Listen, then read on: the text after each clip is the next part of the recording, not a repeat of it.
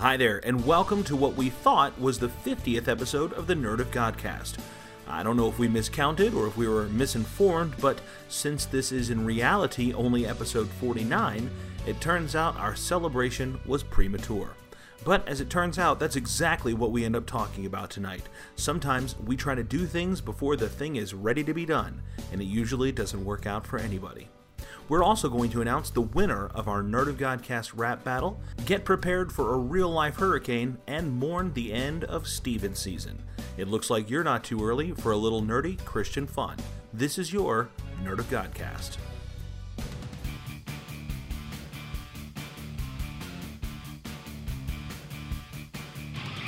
Hey there, guys and gals, geeks and gamers. You're tuned in to the Nerd of Godcast, that place on the Venn diagram of life where Christ culture and nerd culture find sweet, sweet two player co op. Hello, hello, hello, and welcome to the Nerd of Godcast, that place where nerd culture confesses its love to Christ culture while Christ culture looks coolly on and simply responds with, I know. My name is Tony C. I'm going to be your host for the next few minutes as we talk about all things nerdy, geek, gamer, and fun. I want to introduce you to the Nerd Godcast crew before we get into it. But before we do that, I need you to crack open your Bibles because it's a little Bible study time. Getting to know our crew, open your Bibles to 2 Timothy chapter 4, verse 2, and say hello. With me as always, it's Stevo Supremo. Hello, hello, hello. There he is, right there. Do you happen to know, Stephen, what 2 Timothy chapter 4, verse 2 is? You don't have to look it up now, you guys. Not off the top of my head. All right, somebody's gonna li- somebody listening is gonna know what it is, and they're gonna they're gonna understand why we're using that one for you. Uh, Proverbs seventeen twenty two, putting a smile on my face and a song in my heart. Welcome the big man, Quentin Gregory Neff. What's up, everybody? Hey, you doing, big friend? I'm doing pretty darn good. Are you pretty? Are you are you darn? Are, and are you good? I'm darn like the socks, man. Yeah, baby. How's your sock game tonight? Uh, empty. There's Empty. No socks. No socks. No socks. Shoes with no socks. He's going commando. Shoes with holes in the bottom and no socks. That's hilarious. All right. Oh. We're going Old Testament here. Ecclesiastes chapter 4, verse 9. Here comes trouble, and make it double. It's the twins, Jackie and Jess. Hello. Hi. I, I- almost didn't see you there. You're wearing camouflage tonight. Yes. It's like it's just this invisible gap between Stephen and Neff. But oh, there you are. It's the headphones Just that, that gives it away. disembodied head. That's right. It's floating, floating head twin. And uh, I love the little move. The little, name called it. and now now we have a we have a video application for this uh, this podcast now. So we're not just audio. Some people in some contexts can see us right now but what they can't do is smell us. And i'm sitting here next to, to jackie. Jackie you smell delightful tonight. Oh, thank you. you, you smell you smell uh, it's a very nice smell steven said that you smell like the inside of a halloween mask You do. like, like a like a like smell her a smell her real quick ej specifically like from the 90s. Oh, okay, I see what you're saying. Like What- that yeah, rubbery is that? I know I know what she smells like. butter. It's cocoa butter. That's butter. what cocoa butter smells like.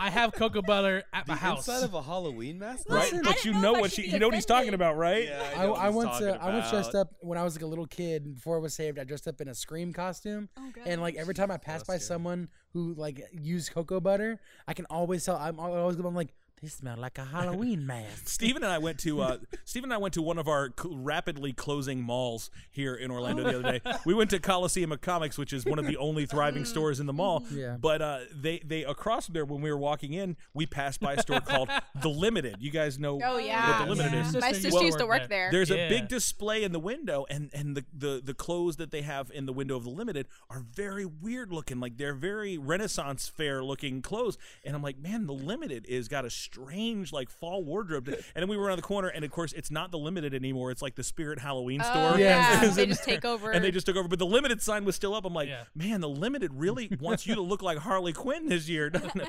We're like unlimited. peasant tops are coming back. That's right. So there you go. Bring it on. Uh, bring it on. I guess it's a it's a the, the the games regarding you know seats for monarchs and stuff like that are very popular this year. So. Yeah. Apparently. As is Stranger Things. Stra- I've There seen. 11 there. Speaking of Stranger Things, open your Bibles to 1 Corinthians chapter two verse nine. EJ Nieves official Ness. It's your boy. Hey, Hey, I like that. There you go. Thank you, Tony. You are. Uh, you I are- like the sound of that. So we are all present and accounted for, up in the booth, out of sight, but certainly not out of mind. Proverbs seventeen twenty eight, making all the buttons and stuff that work, making us seen and heard. Nicholas Sadler. Hello. Hi, Nick. Hey. So Nick, uh, It's you're because it's just a disembodied voice. I can't see him. he's got that, that voice of God Hello. microphone right there. It's like, Lord, You sound like you're from Perry, Lord. Are you there, God? what is It's thine me, will, Neff. O Lord? Speaketh unto me. Hello. Wait, that's Ron Africa. Hello. Hey, howdy, hey, everybody. How you guys doing today? Uh, so, so you can connect with us. Um, you can get us all of the social media platforms, all the usual suspects. We hang out on Twitter, Facebook, Instagram, and YouTube at Nerd of Godcast. Of course, you can always check out our blog at www.nerdofgodcast.com. Or you can email us at nerdofgodcast at gmail.com. We would love to chat with you, connect with you, and exchange whimsical animated gifts with you. So, Nick, before the show, uh, I'm talking to you up in the booth there, man. Uh, there was a you were on the phone the entire time you were setting everything up today with you, with your parents. Yes. Um, you, you said they were a little concernicus about you. What's going on, buddy? well, there's a major hurricane on its way. that there is. Is let's there? let's talk about that. That hurricane. that is the word that, Catastrophic. that the news is bandying about right now. Is Which- catastrophic. Catastrophic. Which I'm sure if you guys are hearing this, that should mean that at least Tony has If survived. you were hearing this, it means that I got out with a flash drive with the audio file on it. And the first Some thing kind he of did internet was connection. he was like, I don't know.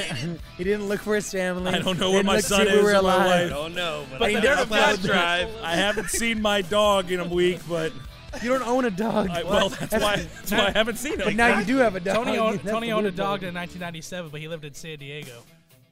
We got eaten by a T-Rex. It's a very That was long really way to go. there. Yes, Was it that a Lost World reference? Yes, it Yes, it was, and I was. apologize Huh. For shame. Uh, for that joke and for the Lost World.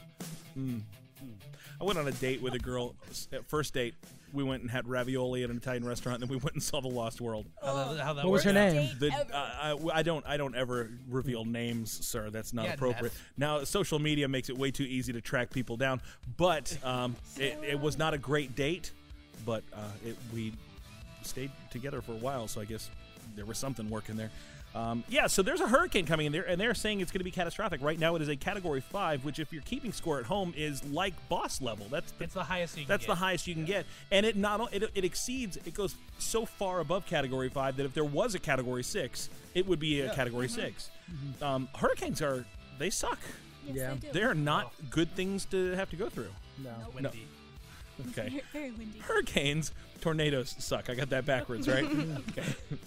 It's not. It's not that the wind is blowing. It's what the wind is blowing. Um, You get hit with a Volvo. Doesn't matter how many sit-ups you did that morning. that's not going to come into play. I just think Yeah. of Twister with the cow. We've got cows Another cow. That's I think good. that was the same one. You know, that's how you get milkshakes. in my red Dodge Ram. We uh so no honestly we're laughing about this but this is actually a serious thing like right now It's catastrophic. We're all gonna die. You can't get and, and and just like shows like The Walking Dead or, or end of the world scenarios like that, it's not even the thing that's so tragedy and, and like terrifying. It's the people and their reaction to it. So if, if we were to leave this place right now and go to a Walmart or a grocery store or something like that, You wouldn't find water. Oh, There's- no, it's, no. it's absolutely water. ridiculous out there. Water's guys. gone. It's yeah, craziness. no water, No no, water. bread. and we don't No even, gas. and we don't even know if it's going to hit. Like, It's gonna hit Florida. It's gonna hit Well, Florida. no, it, it's there's just still there's still projections Okay. that it might it might turn up to the east. Here's the go to thing. Gulf. If- Most if- recent updates have it hitting Florida. if Neff reaches over to hit you, he's also going to hit J- Jessica. Yes. Because it, it, when you're big enough, And I'll be you- angry. when you're big enough, She will be a you take calm, calm down, calm down. Jessica, Calm look to your right. he's to hulking right. up over there. Jessica, look to your right. It what is this?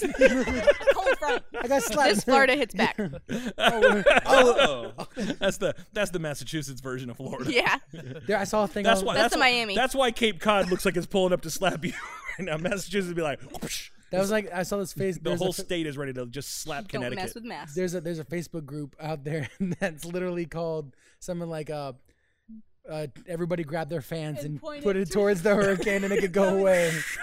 that's what that felt like. if you have one of those oscillating fans, the hurricane will just swing up to the Carolinas. Yeah, we don't exactly. even know. Uh, but yeah, it is it is definitely bad. We've been seeing in the news all this stuff with uh, Hurricane Harvey uh, that that went through and just just leveled Houston, lots of area in the Gulf Coast, Yeah. uh, and definitely tragic. We had we actually had a couple people from our church that went over to uh, to help and do some of the uh, assistance and cleanup. There's some churches that we're connected with out there that we're lending some support to. Uh, but uh, it, there's nothing scarier than when it actually comes home. I mean, Stephen was mentioning earlier today. He said some he saw something online that was like, uh, "Texas, can we have some of our supplies back?"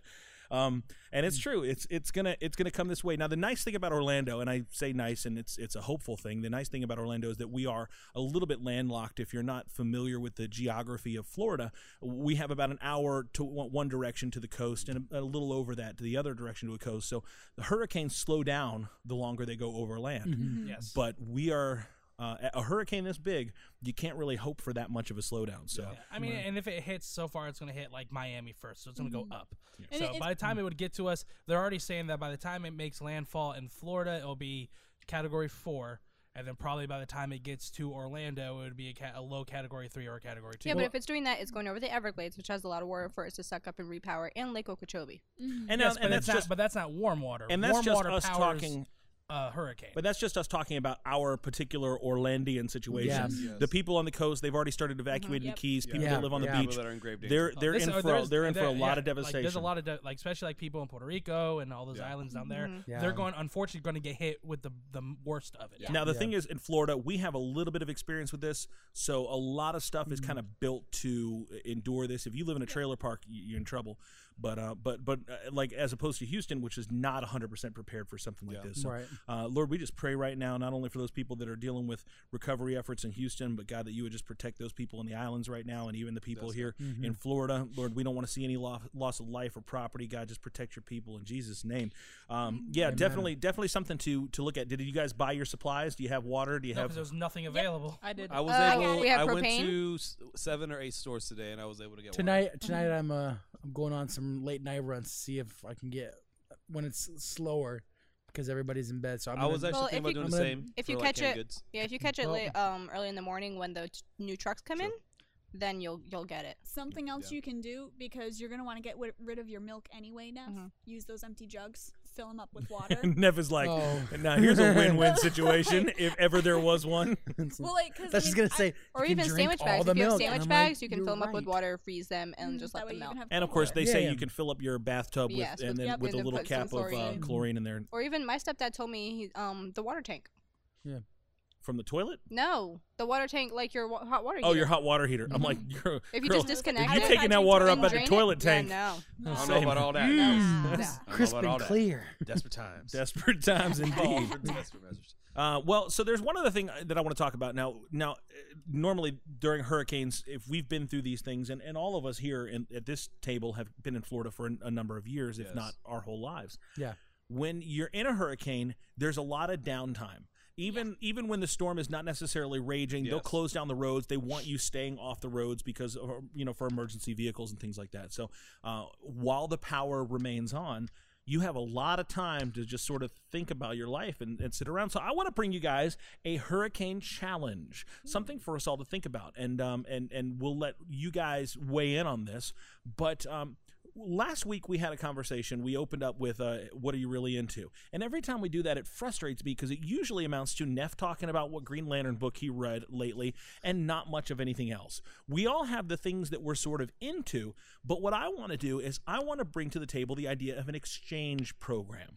There's hmm. things that you are passionate about that maybe I've not been exposed to, things that I know about that you're not exposed to. So, what I want to do is I want to put on the table the opportunity for us all to bring something in and share it so that during that kind of downtime, during that hurricane time, we assume that we'll have power, we assume that we'll just have a couple hours to sort of whatever. Lord willing. Lord willing, that we will um w- we'll each take a journey into somebody else's world. So this is this is what I want to bring to the table.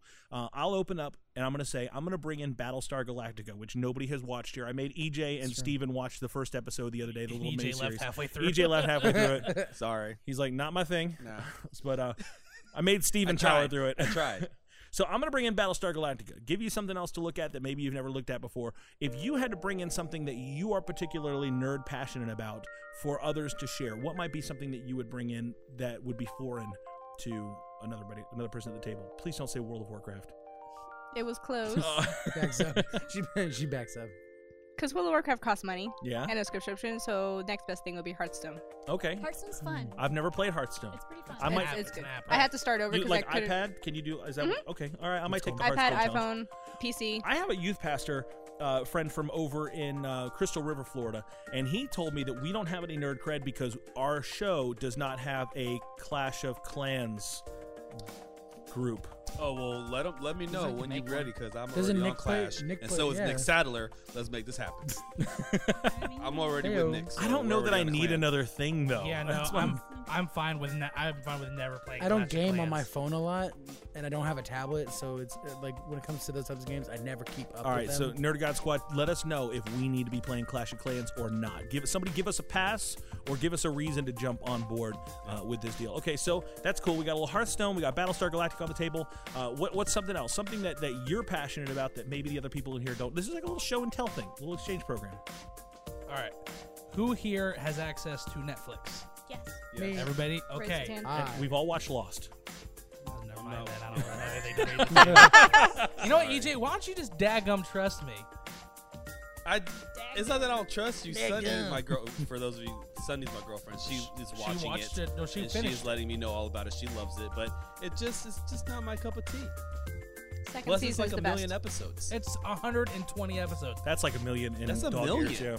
and they're each an hour long They're not an hour long. They are 42 minutes. That's a long time. Because you know Steven. ads. with I'm- commer- with commercials. I'm there. not gonna lie, dude. I, I, Very I never want to watch Lost. I used to tease Steven about Yeah. watching Lost, and then I, I borrowed the DVD from somebody and started watching it. And dude, I was powering through like a season in two days. Yeah. Wow. Uh, it- because when you watch it, you can't watch one. You've got to watch. I don't know how you could watch that show in real life in real I, time. it sucked so much. like if you're watching it, was and like having to sit through commercials and then having to wait till like next week, I think No, that I, the worst was when they would leave you on a big cliffhanger season finale. You had to wait like six months. how many seasons were there? Six. There were six seasons. Okay, I think I think I watched DVDs up through season five, and then I watched season season five and six in real time. No, we season four because I wa- remember watching the open. Embellishment is the art of storytelling, saying- know, Steven. Just I'm move saying, on. I I know, but you don't have to be right all the time. Let me just tell the story and move on, okay? So, All I think I watched it through about season five, maybe four, maybe six, maybe nine. Or what are you bringing to the party, Oceanic Airlines? It was gonna be lost, but I can't. Apparently, I can't do that. Now I have to. Someone else go because I gotta think something. Okay, N- Neff. independent comic books. Okay, for what? Like what? Green Like- Lantern comic books. No, that's not independent. that's that would have been my that would have been my first thing to bring was was Green Lantern comic books. But then I was thinking, um, I have a Ghostbusters comic, which uh, I have yet to read all the Is way. that the. IDW ones? Yeah, I, I like those. Some of Me them were really good. me too. And I like um, Invincible, which is a really good. Was that clean? I You, don't know. you have to think about it now, don't you? I don't know. I don't remember it. I don't. I, maybe maybe not. I don't. know. I don't That's remember. that's it's Robert Kirkman, so I don't think it's gonna be very. The clean, thoughts and opinions of Neff are not necessarily those of the Nerd of Godcast. I don't remember. I've Or only its read the subsidiaries. first issue. The Or Shineheart the Wig Company. Um, Aw. Jackie, what are we what are we uh, getting from you? This is like a nerd potluck. I'm, I'm down with this. I was like, well, like re- recently this past week, I finally like signed up for Hulu and I started watching Brooklyn Nine Nine because the GIF sets were really funny, and so I started watching it because Terry Crews is hilarious. a GIF that has led her to a show. It's like, Yes. the- Hmm. It, I, I think it's pretty funny because you got Terry Crews. Is it He's nerdy? hilarious. does it count as nerdy? It's just something I've been It's nerding about a- out it's about, about a- this past it's week. It's as nerdy as The Office is. It's not nerdy, but people nerd out about it. Yeah, like Because I would feel like never it's put The I've Office as a nerdy show, No, but I love The Office. It's not. Yeah. Not Dwight Dwight Schrute doesn't make it a nerdy show. Yeah, but one Beans and person, bears. Battlestar one Galactica. person doesn't. Just like I want to put Parks and Rec as a nerdy show, even though Ben Wyatt is a huge Oh, nerd. it's so great. So, like, Sorry. That's what I'm, I'm just. It's all about the cones, Stephen. About the The cones? cones. The cones of Dunshire. That's right. Uh, EJ, EJ, what do you game. bring to the table, man? Man, I'm gonna switch the game up. You know what I'm saying? So watch Switch some it up. shows, watch some movies. You know what? I'm gonna bring a box full of spray paint, some art supplies, Hey. some things to show you guys how to make some stencils. Just because, like, I'm Yeah. listening. Do that. I like like Dude, that. hold on. I'm, let me put a pin in that one. That needs to be a video series that we do. We need to do a video where you teach us how to do art, and then we all do art. We could do We all that. try to do do, that an online. official Ness painting. That's what I'm saying. saying so, and you know what he's secretly doing? He's, turning us putting into a workshop. It's like- Just he just Free labor. I don't got, buy I got this. my own style. he Thanks. just uh, multiplied his have very labor different force styles. by six times. Whatever right you now. say, but I'm calling it official Neff. An official official and then jest. Tony's gonna open unofficial. unofficial nest. nest. That's right. All right, so think about it. We won't hold it to you now. If there was something that you guys out there in the Nerd God Squad were uh, were wanting to exchange to us, something that you want to suggest to us, and I know people love this because every time I would go to like like Florida Anime Experience, or I would I would do one of the panels at one of the cons, and I would say, "Hey, I don't really watch a lot of anime. Here's what I've been watching. Let's talk about what I'm experienced with." Everybody was super cool and super accepting, but at the end of the panel, they would be lined up waiting to come talk with me, saying, "I really think that you need to watch this. I really think that you need to watch this. You're gonna really love this," because people people love, and, and it just goes to show people love preaching whatever gospel they're passionate about. You know what I mean? So that's uh, so so yeah. Nerd God Squad, share with us what it is that we should be watching or listening to, or or reading or playing or uh, experiencing, uh, and give us some good ideas. And uh, that that's going to happen pretty quick. So um, very very cool. Speaking of passions, speaking of talent, speaking of creativity, last week we put some music out there. Ooh yeah. We had the first ever Nerd of Godcast rap battle, and uh, we brought some amazing songs. You guys, you guys remember these songs? Does it, uh, Heat. for two weeks. Fire. Fuego For two weeks, these songs have been in my head, like for real. And uh, and, and it's funny because I'll get up and I'll, I'll my son will be listening to them. Like he'll be in the shower, or whatever, have his little Bluetooth speakerphone on there. It's the Nerda Godcast. It's Nerd the of Nerd of Godcast. It's the Nerda Godcast. It's the be Nerd of Godcast. And he's like, so uh, so you want so you're looking for a podcast, you know? And he's listening to all, the whole thing. Nerd. It's, it's funny. Uh, I don't think you listened to that one though. Which one? I never, I didn't hear him listen to that one. But uh, anyway, but they're on, they're on, um, they're on, they were on our SoundCloud that we put them out there. We let people vote, and we got a ton of votes, uh, which just goes to show that the people that we had, they're not only great at, at communicating through their music, they're also really, really good at getting their their word out there and marketing and getting their their fan base excited and passionate to vote for them. So uh, we received several hundred votes. Wow. Uh, which is which is pretty cool for a little little podcast like us with 12 listeners. Uh, Wow. We uh, love you all. Thank you guys. we can name you all. Also, uh, With our hands. we love you, Two Micah. more fingers. We love you, Zachary. We love you, Josh. We love you. We love you, Becca. We love you, Becky. Micah.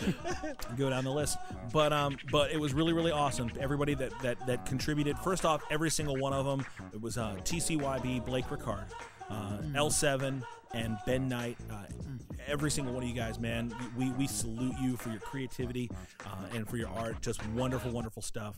Uh, you can get to them from our uh, our blog. We have links to all of their personal SoundCloud and uh, websites and all the ways that you can get connected with them, download their music. Please support these guys. These are Nerd God Squad through and through. So support them. Go buy their music. Uh, download, share, like, subscribe. Uh, go to their shows if you're in the area, and and please support these guys. They're out there doing the thing that they're passionate about. So we absolutely encourage you. Please support them. Please support them. Please support them. But when it comes to these things and we turn it over to the Nerd God Squad, there can be only one. And uh, I would like to at this time, unless there's any other comments from the, the crew here, I would like to this time announce the winner of our first ever Nerd of Godcast rap battle.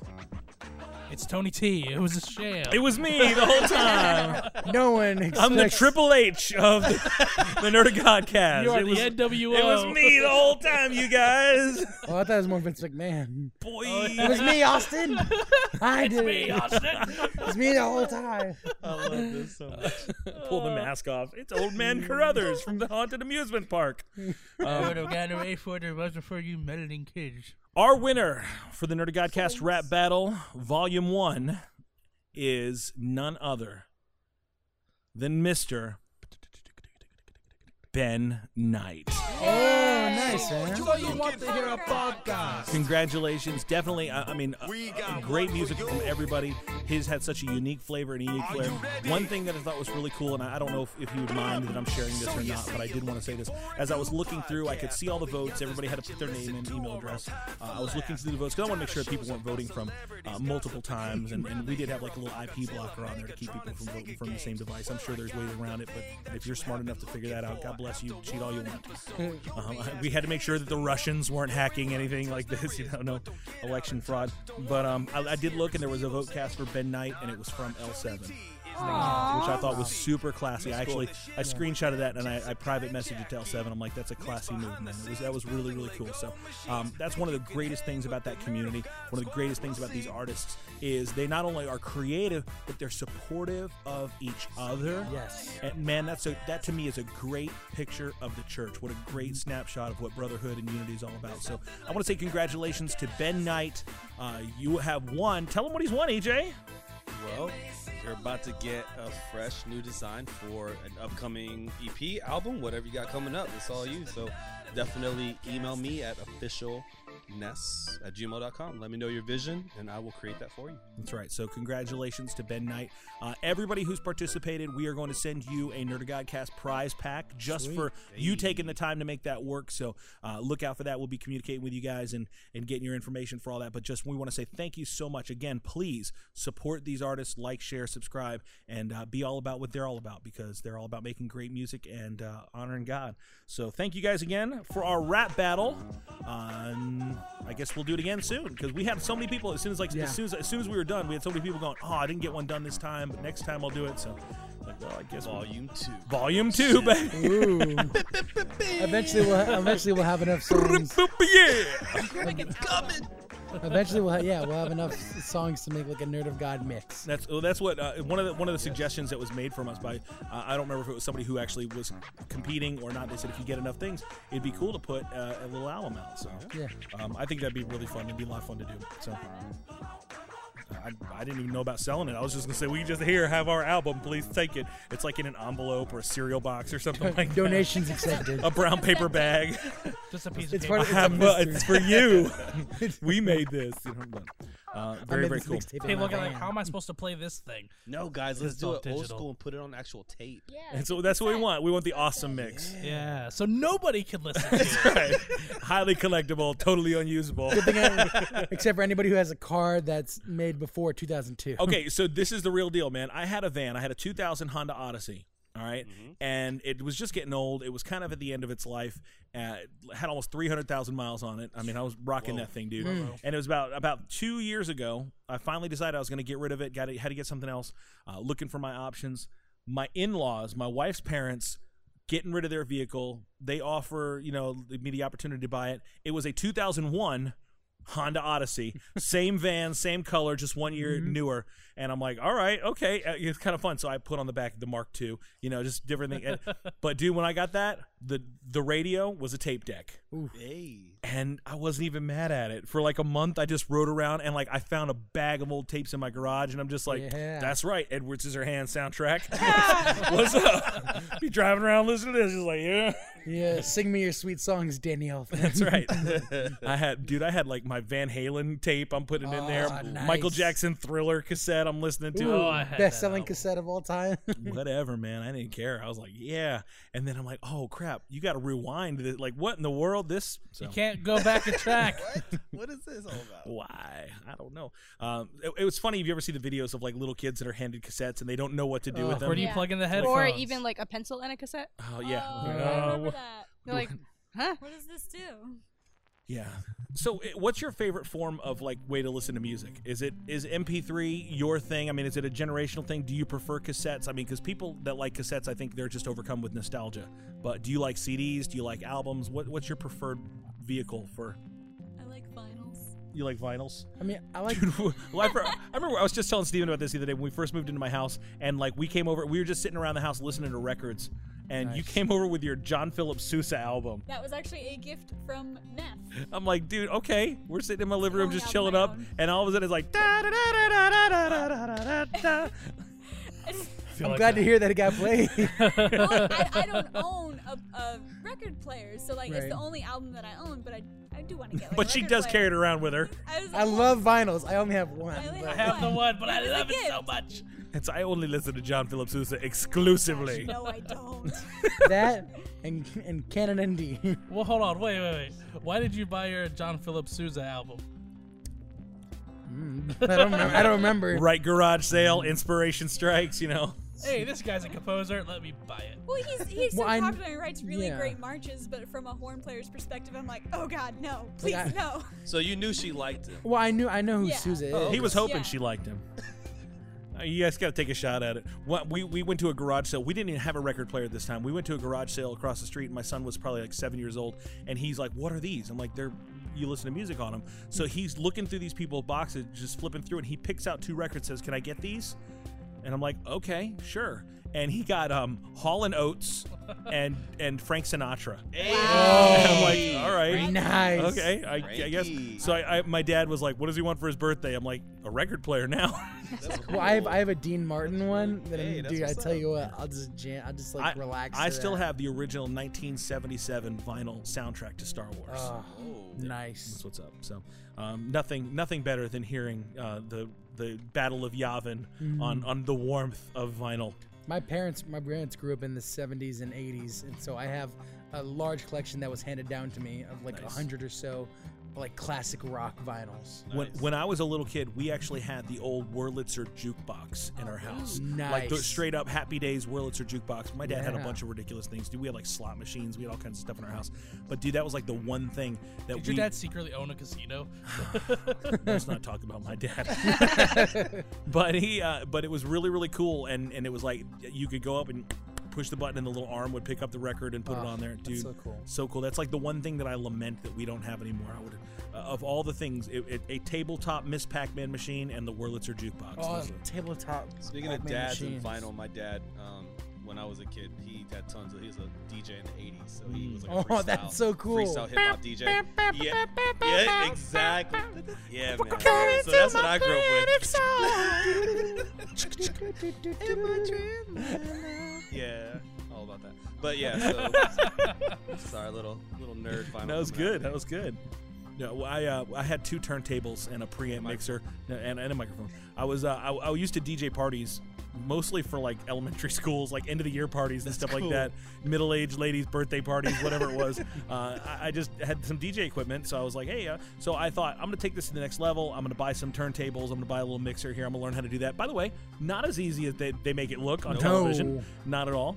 But I had a roommate and he wanted to learn how to do it. So all hours of the day he was playing on my turntable and I hated it so much. And then uh, we have a mutual friend Oh, yeah. who borrowed it and I never saw it again. Tony, And what was your we- DJ name? my D- uh, just DJ Tony T. Tony You T. know, you know, why get it? Why? on the on the ones Listen, and twos. This is why DJ Tony T was my DJ name because I needed that check to be depositable. hey, So I'd be like, true. they write DJ Tony T, and I would come in behind it with the A L A V E R A. I needed my bank to accept it. You know we try to utilize that. what? The video stopped recording. We've gone dark. Oh no. Did it run out of space? Are we good now? Awkward moment. I see myself on screen. We're screen. The live. audio's still recording, But though, the- right? And yeah. okay. Are we 100% sure the audio's still recording? No, not until we go back there and look. I'll go back and look. In theory, we should be working.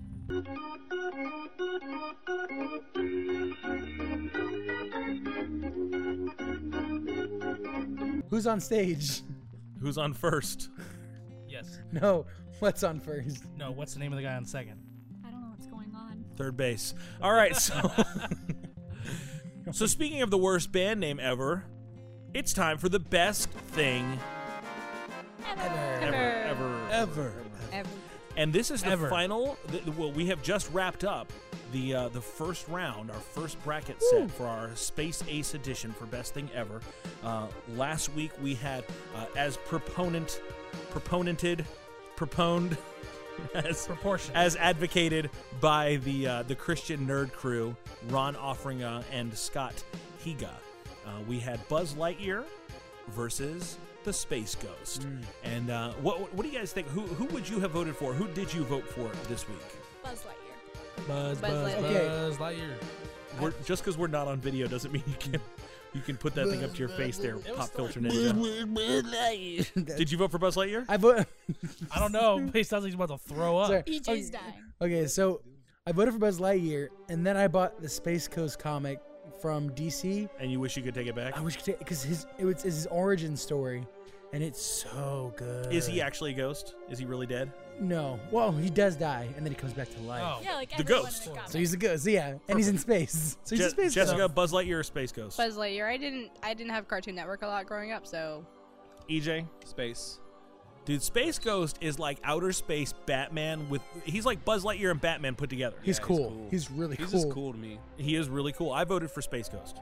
I And once for once Space I read the book and saw more of his powers, because I've only known him from the talk show, like when actually getting to see him in action, He's a it's like, legit action hero. Oh my goodness! Yeah, he is really cool.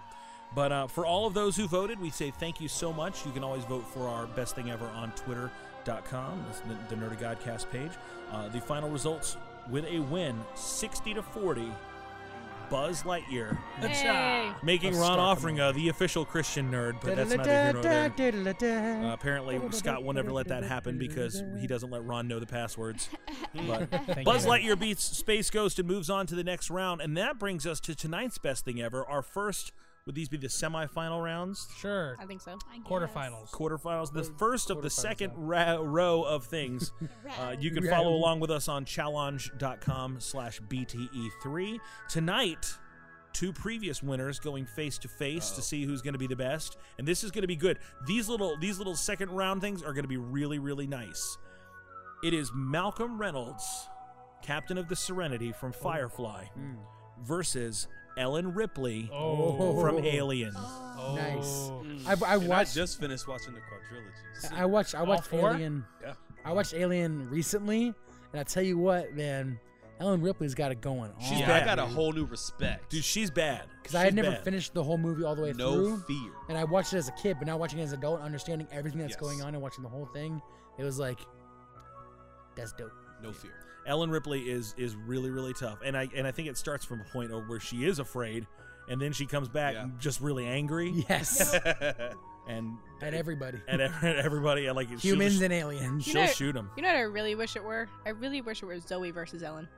Oh, Zoe Ooh. versus yeah, that'd be cool. That'd be cool. But sorry, Zoe is just not in the top list of Yeah. space aces, unfortunately. But uh, a- a- and I don't remember did uh, did Samus Aran win? No, she fought Ellen. Oh, she fought against Ellen Ripley. I'm like, Yeah, man, that would you been go. that would have been a good match. Ellen Ripley versus Samus Aran. Yeah, that's I guess we already, done that. yeah. guess we already did that. Already happened. Samus.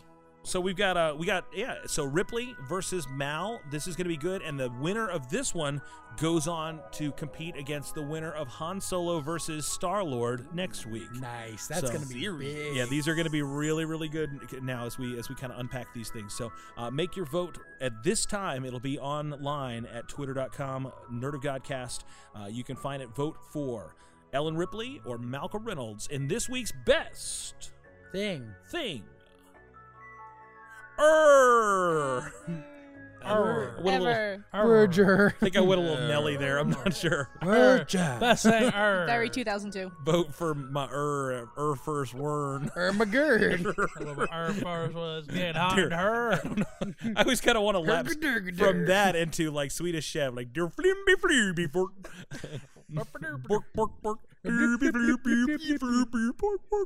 I can't. That's why my wife won't take me to IKEA anymore. Do you have Because I read all the boxes and I'm like, I love that place. do you have to do the hands? I do, I do, because he was a hand puppet. Like, if you ever watch the Swedish Chef, that's the greatest thing about him is that like he's got the, the head thing going on, but he's got actually like uh, two hands, yeah, like real hands. human hands, So- and they're just like. Human hands So it's one guy in the mouth. and then it's two then hands. Two, so two, and then one guy with a hand and the other guy. Well, it's it's one guy with the hand at the, in the mouth, and then and he's also the the left hand. So his right hand is operating the mouth, his left hand is operating the hand, and then he literally has a right hand man doing the other hand. And they're like uh, in felt gloves. No, no, no, no, not not with the Swedish chef. The Swedish chef usually they would be for a normal like Muppet puppet, but the Swedish chef actually just uses naked oh, hands. Oh, that's creepy. Watch it. He's cooking. Watch it, and it's hilarious. It like that. The hands become way more entertaining than him. Uh, because you have to stay in sync. Swedish chef is wonderful. Swedish chef is You wonderful. know what's a really really cool puppet is like the Big Bird puppet and the Bear in the Big Blue House puppet, like how they're created. Yeah. it's really with really like cool. the dead arm Yeah, technology because and stuff it's like one that. guy in an entire suit, Yeah. and he has to operate the head and the hand, but Yeah. there's two hands. So it's like there's like a string going from one hand up the suit through the neck down to the other hand. So like when he moves, When he moves one almost like a hand, pulley it system. marionettes the other the other hand. so, cool. and they have like a little screen on their chest. And with Big Bird, he has like the script taped to like the stomach of Big Bird, and so the only way he can see is through this tiny screen. So he has he has to just be very aware of his surroundings on this tiny screen, but he also has to like focus on the mouth and the hand and on the screen. Just Can I tell you one of the coolest things that I, I did not know, and I love it when I learn neat new nerd stuff. I am a huge Muppet fan. Like mm. Muppets to me Yeah. are are to the top, never stop. Like one of my favorite favorite nerdy fandoms. Like I love the Muppets. If I watch the Muppet movie, I'm gonna cry. You have That's a whole just- action figure set. I do. I have the entire Palisades action figure set, except for um, there, there's two of them that I'm missing. Uh, one of them was one of the, one of the obscure band members, and then they had a Jim Henson as a Muppet, for, and I, I do not have that one. Other than that, I have the entire all of the play sets and everything like that. So uh, I am. I, I even have the prototype. Um, Super Grover in the phone booth. Like I, I, I ain't playing. I got them all. you have picture pu- picture Muppet Uh, the right? photo photo prop replica, the master Yes. replica Muppets. I have Animal, I have Gonzo, and I have Kermit. The Electric Man. Like I'm not even playing, dude. I love the and Muppets. animal. But I said animal. You said Can I finish my story? you didn't say animal. Sorry. He did. So I was watching Star Trek: The Next Generation yesterday, and there was an episode where uh, Doctor Crusher is teaching Data how to dance because he's getting ready for Keiko and Miles O'Brien's uh, wedding. So she's kind of doing a little tap dance thing, and and Data's kind of tapping along with her, and there's they do a little. So they're they're having this whole thing, and I'm watching. I'm going, okay, you know how when they do these sort of episodes, they always cut to like somebody else's feet doing the dances and stuff. But Brent Spiner, Data is, I mean, he's a Broadway guy, so I I figure he probably knew how to dance. But I'm watching Gates McFadden, and they're not cutting away from Dr. Crusher, Gates McFadden. They're not cutting away from them. They're actually both like doing these dances. And I'm like, she's a good dancer. Like, she's a really good dancer. So I, I looked it up to see um, what like her dancing background and stuff like that was. And my goodness, she choreographed the ballroom dance scene in the movie Labyrinth. Wow. Wow. She was a former Muppet performer, and she did a lot of stuff for the Muppet Studios. But she did she did the uh, the David Bowie and Jennifer Connelly ballroom dance scene from Labyrinth, which was a really cool, really trippy scene in that movie. But yay, Gates McFadden, Dr. Beverly Crusher for the win. So I love Muppets. I love Dark Crystal. I love Labyrinth. I love just all the Muppet The stuff. Muppet movie. Even the original Ninja Turtles, which Oh you know, yes, Hey. those were great. I love those suits. Those were really, really good. So, um, so tonight is a very special night for the Nerdy Godcast. We are here to celebrate a very special occasion uh, for our 50th episode, our 50th proper episode, and the crowd went wild. Episode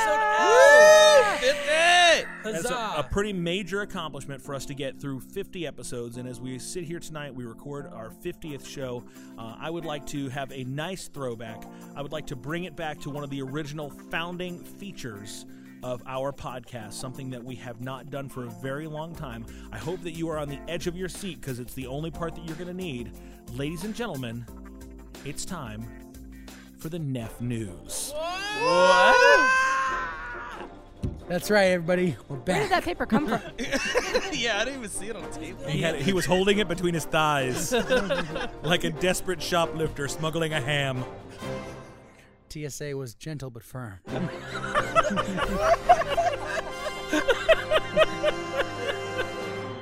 oh gosh, that might have been my plateau for the night. Peaked with the intro. Usually, your first joke is the best joke. That's true.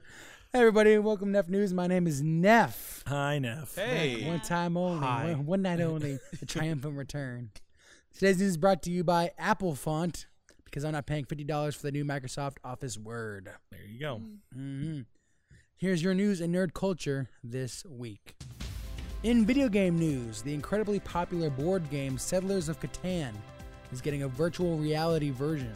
What? Game developer Experiment 7 will be spearheading the VR experience with help from the original game's creator, Klaus Teuber. You have to do the Swedish chef thing when you say Klaus Teuber. You have to do the hands. it's, I know, I had to put my thing down. Yep.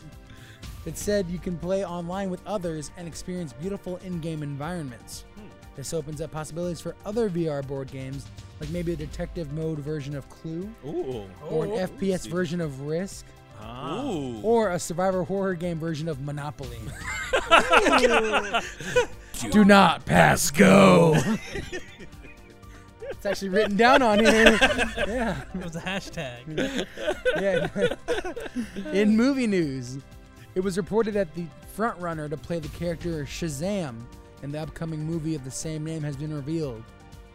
And his name is John Cena. Wait! Wait, are you for real? Hold on, I'm gonna For let you real, joke. he's the frontrunner I'm gonna let you say play your joke. Shazam. I'll let Are you serious? Are you let finish. Kanyeing me right now? No, no, no, no, no. definitely is I want you to finish because I want to say something. Look what you step made on me do. Calm yourself. This yourself. is serious. I'm Calm yourself. Calm yourself. Okay, John. Cena is Shazam. Please finish your story. Uh, of course, The Rock is playing Black Adam. Uh huh. Thrice in a lifetime. Right to the lifetime. That's what I was gonna say. After putting out hits like the Fred movie trilogy, The Wall, and Surfs Up 2 Wave Mania, the wrestler actor has the credibility to take on this role, including a doctorate in thuganomics and a minor in therapeutic pottery. Wait, wait, wait. Is this serious? No, he does not have a degree in. Uh, no, no, no. I'm talking about him pottery. being the front runner. He took, Oh. a, he took a correspondence course. yeah, it's more of a certificate. Is he really? He really? No, this is Neff News. Neff doesn't lead with, in with, with fictitious things Oh, just man. for a punchline. Yeah, he's is he really being considered? Yes, he, he's That's he's in the he's in the final two. He's like, and he's like seriously in the front of those two. I'm sorry. Some Is, guy is from, McMahon producing WWE, you know, versus DC Universe I don't movie? Because they did the whole like Bedrock crossover with these Yeah. guys. Well, And uh, the Scooby Doo, yeah. and Scooby Doo is owned by Warner Brothers. Oh so my goodness. I don't know, man. Why? Synergy lemon. Uh, on a more serious note, we have ne- we at Neff News would like to extend our prayers and deepest sympathies to the folks of Texas who are dealing with the tragedy and home loss. As we prepare for our hurricane ourselves, we'd like to point out the amazing outpour from the superheroes of the screen who have donated time and money to help these people recover and stay safe. But I would be remiss if I didn't mention the real life heroes that lead the rescue efforts and continue to lead them police, firefighters, as well as those who have volunteered their time and energy to help those in need. Mm-hmm. There's something in there's something in seeing that about inherent good and love in every one of us. God bless and Godspeed. This has been Neff News. Have an energy today and a blessed tomorrow. Thank you, Neff. Anybody else glad that he that last one didn't turn into a joke? No, that was really good. We were a little Neff. nervous for a second. I forgot how much I miss Neff News, man. You're cool, bro. It is good stuff. Uh, yeah, WB man, Warner Brothers. I got a little little bone to pick with the Warner Brothers, but we'll get into that to a little little bit later on. Warner on. Brothers won uh, the summer box office this this uh, this year. They made all the money. More than Spider Man. Mm-hmm.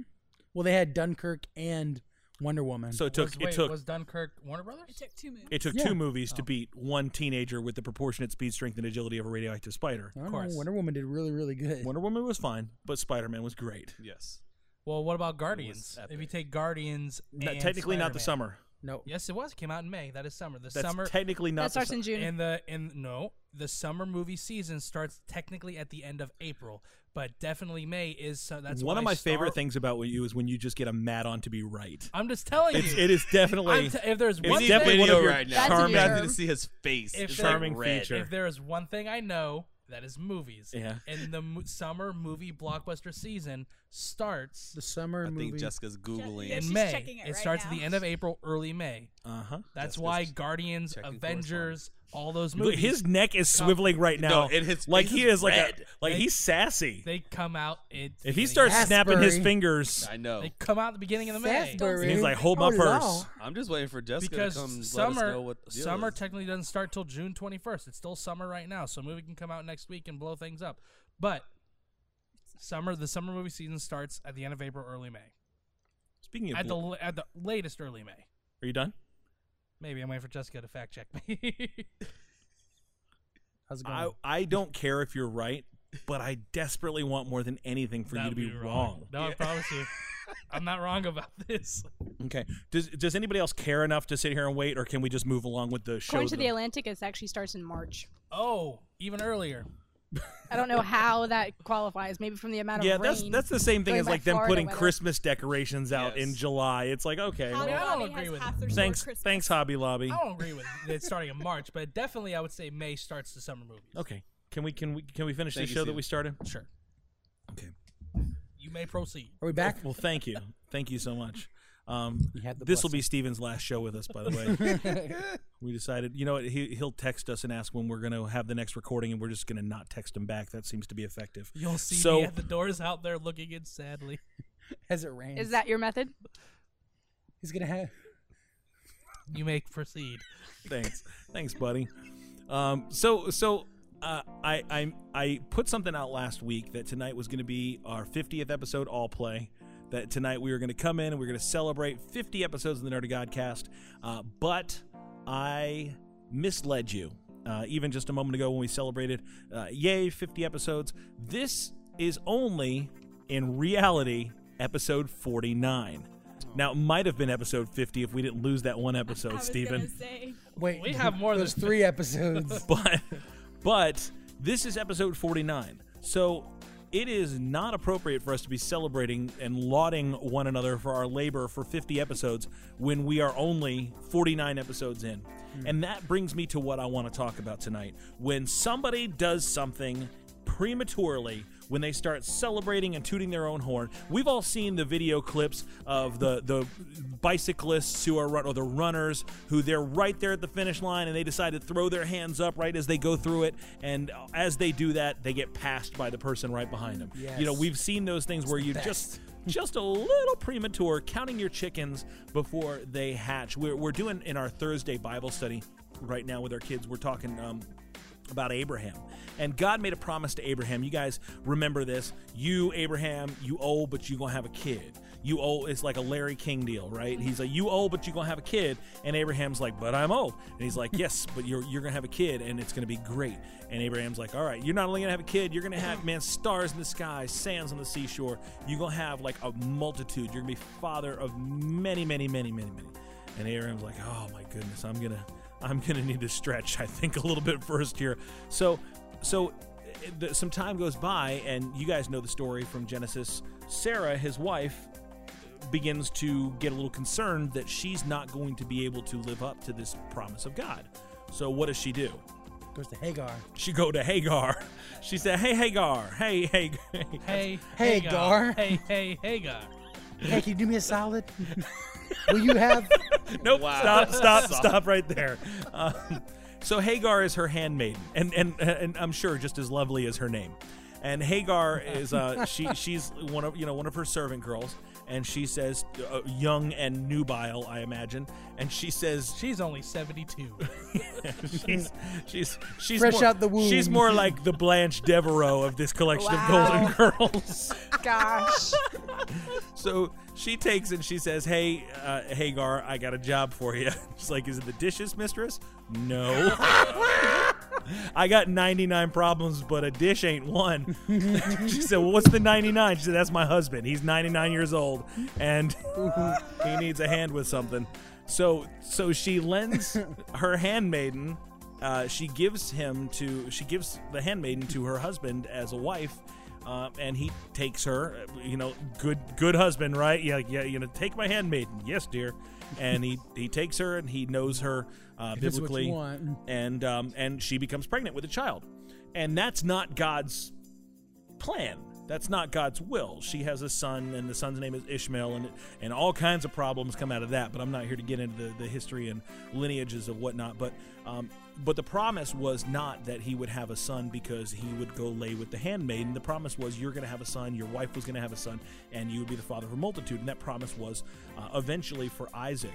But what happens when you get ahead of yourself? What happens when there's something that's supposed to happen, but you get a little antsy and you decide you're going to force it? You're going to play a hand that you haven't been dealt yet, and you end up making a big problem for yourself. This is something that actually happens uh, biblically. This is something that happens in real life too, and we've seen it.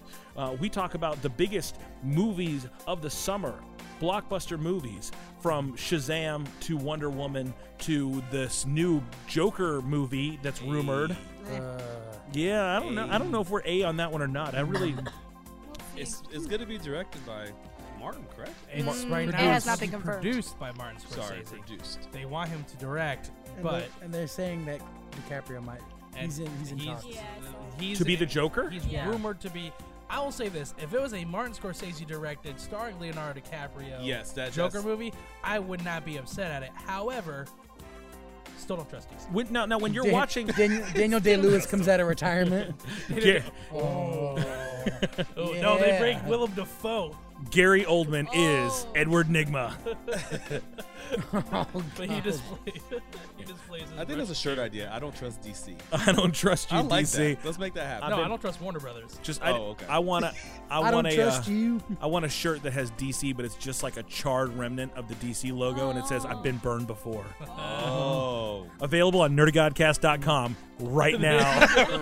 I'll, I'll I am making those shirts right now. I'll take ten. I will pay extra for shipping in the middle of a hurricane.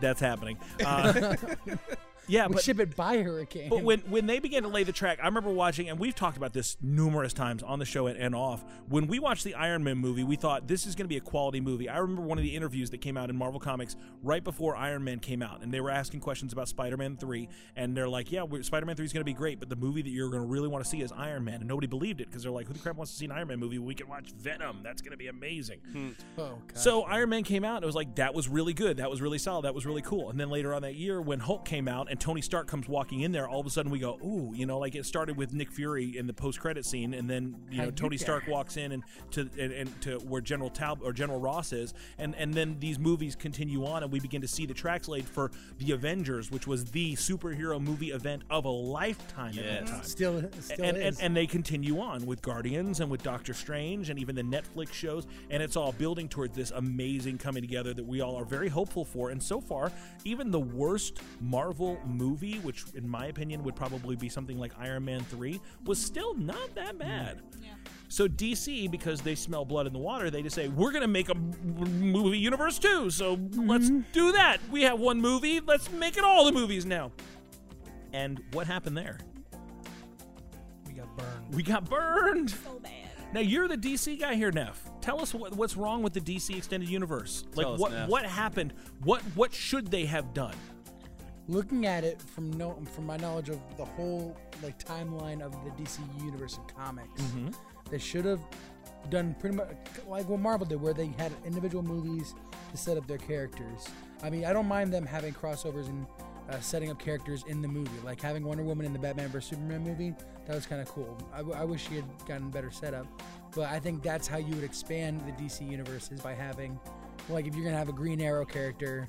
Um, if you don't want to make him the main character of a movie, just have him be a s- a- an important part another movie, like how they did with Hawkeye and Scar and uh, not Scarlet Witch, Black Widow.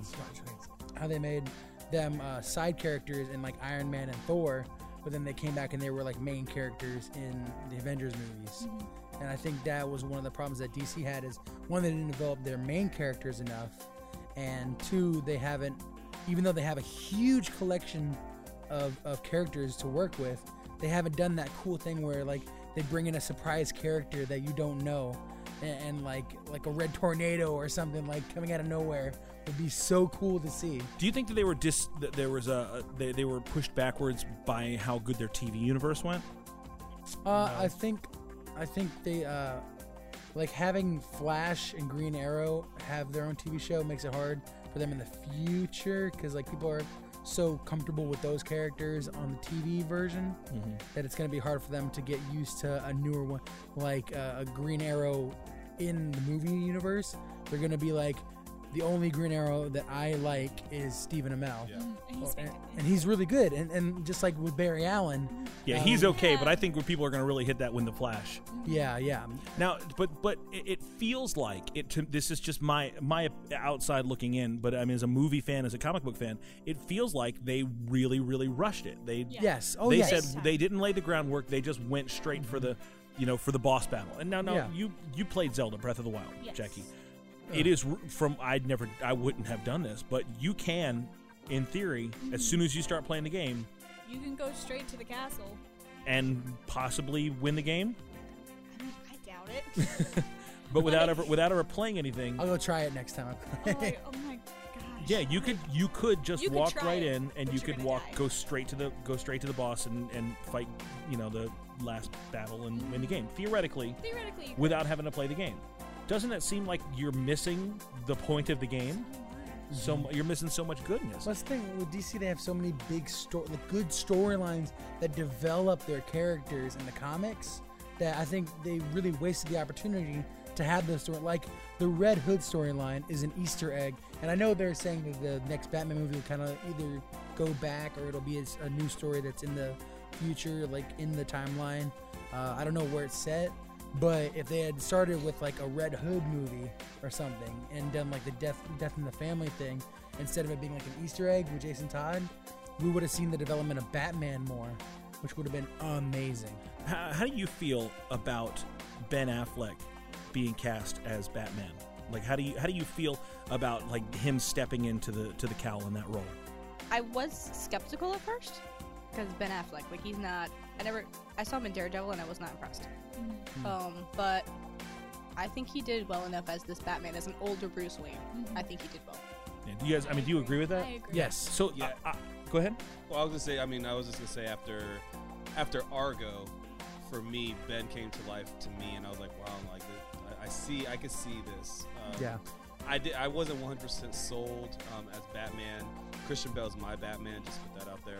But um, and even I'm just gonna be honest. I'm not trying to be weird, but even the build, like when I think of Batman and his build, I think Christian Bale has the build for Batman.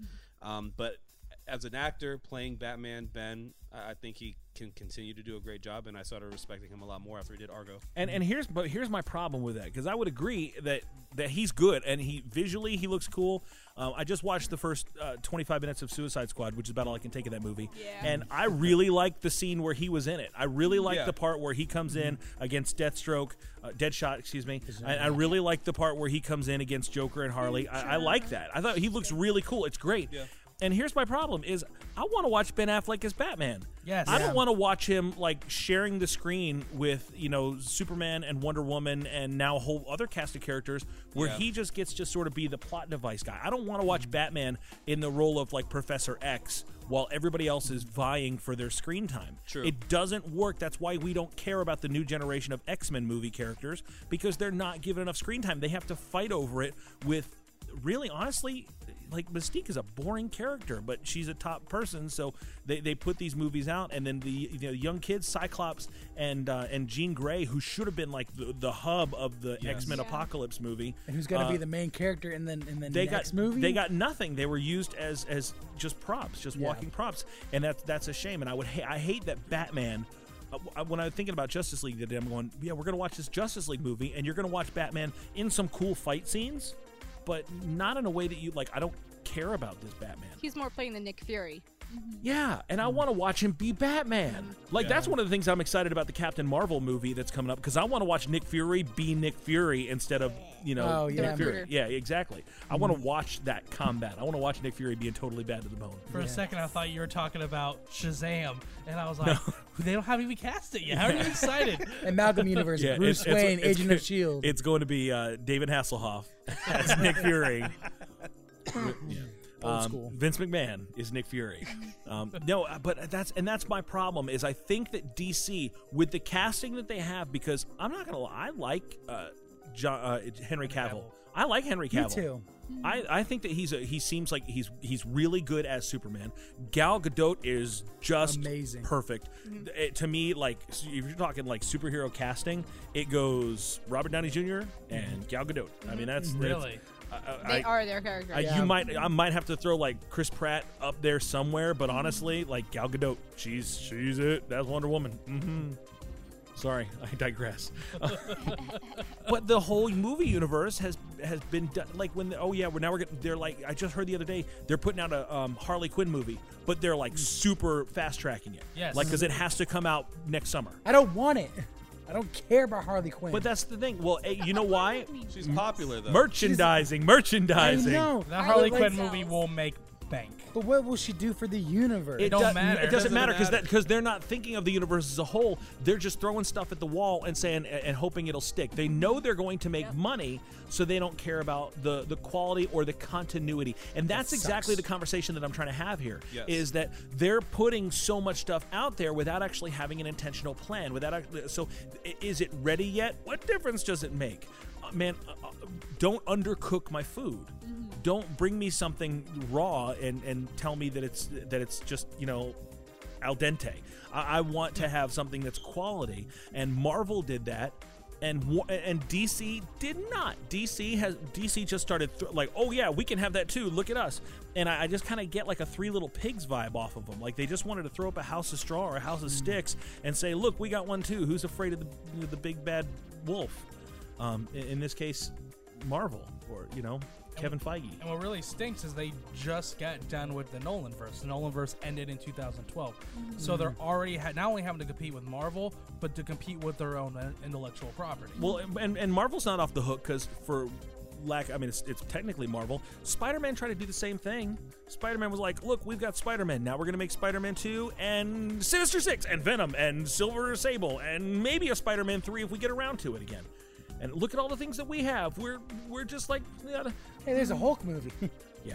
And it and, and it didn't work. It just it didn't work. And I, and that's my my problem. And it's not just Marvel, Warner Brothers all across the board. One of the biggest controversies in video games a couple years ago was the game Batman Arkham Knight. Do you guys remember this game? Yes. yes. Mm-hmm.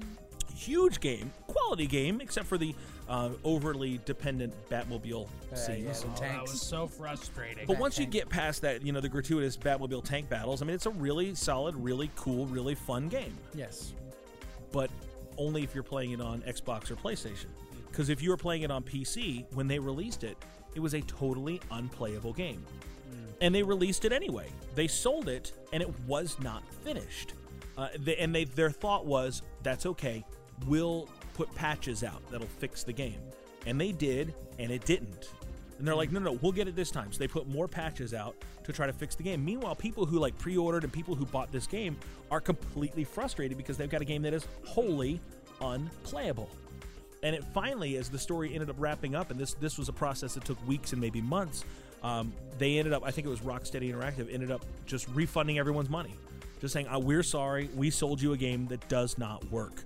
Um, and that's the problem. It's like game companies do that all the time. They're notorious. What was the, the Assassin's Creed one the, in France? Three? The Unity. Yeah. Oh, yeah. Unity, and they yeah. and they were like they It was were it, it was totally unfinished, totally unplayable, because and they want to keep with the pace of the other ones and they it out. exactly so they put it out and they and they ended up not having a finished final product and i think that that is that's what i mean when i'm talking about like too soon you know? And i, I use the spiritual context of like abraham m- sacrificing the promise just so that he can have the the right now of it. It was it was like oh yeah i know that this is the this is where i should be but man this is where i want to be. And how often do we do that in any area of our lives where we take shortcuts or we try to cut corners. We try to, uh, you know, have the the instant gratification of I want it. You know, we go straight Veruca Salt. You know, like I want it now, Daddy. You know, and like that. And we don't. And and God is God gives us promises, A squirrel.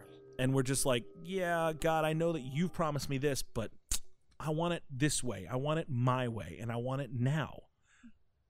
What's your experience with that? Have you guys have you guys lived that? Have you have you seen it? Do you, you have another e- example of that?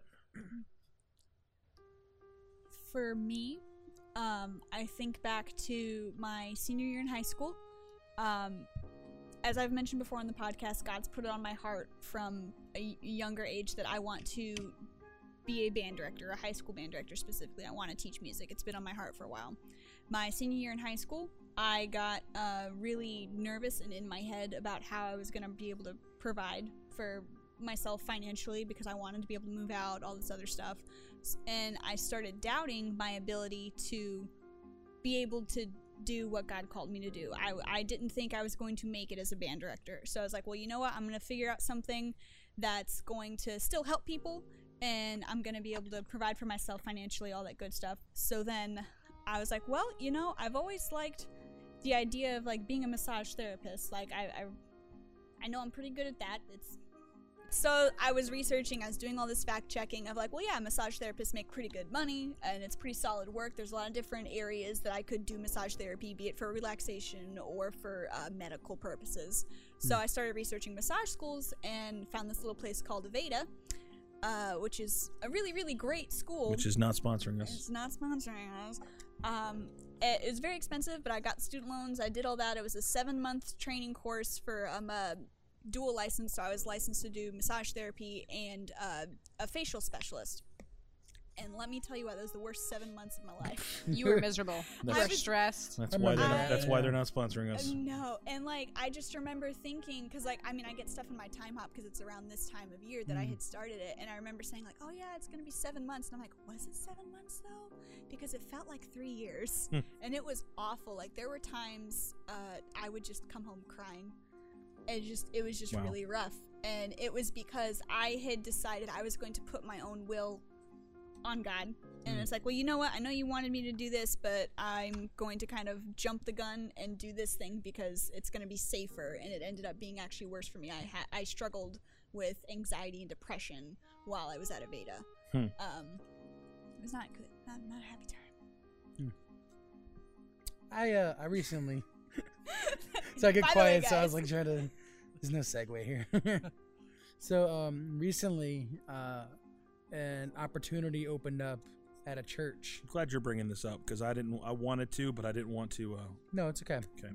Cause, and uh, I was talking to some people who who go to the church, and um, I was starting to get excited because I was like, you know, I could work. The, it was a, a, a pastoral position.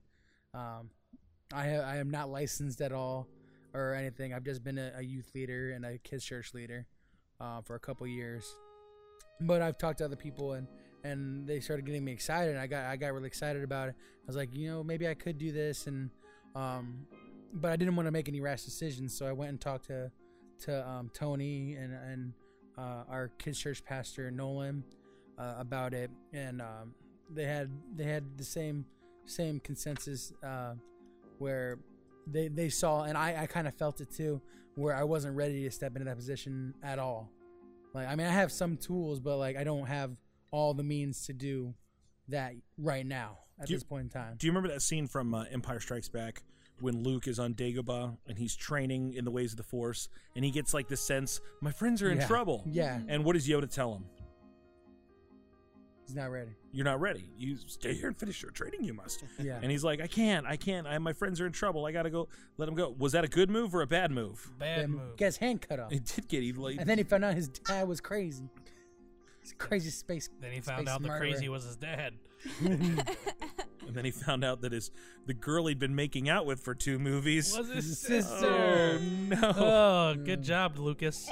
yeah. Then he So- found out his daughter was Rey. Wait, what? No, nothing. No, but Fan theories. in, in that in that context, Neff, I, I mean, I, and I was glad that we had the, the, the chance to have a conversation. Dude, you're a brilliant guy.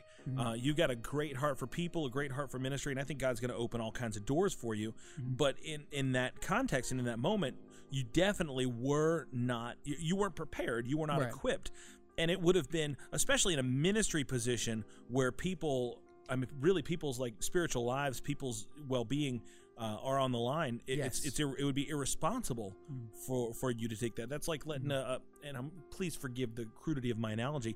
It's like letting a toddler drive the school bus. You know, it's like you're just it's it's not there's anything wrong with you.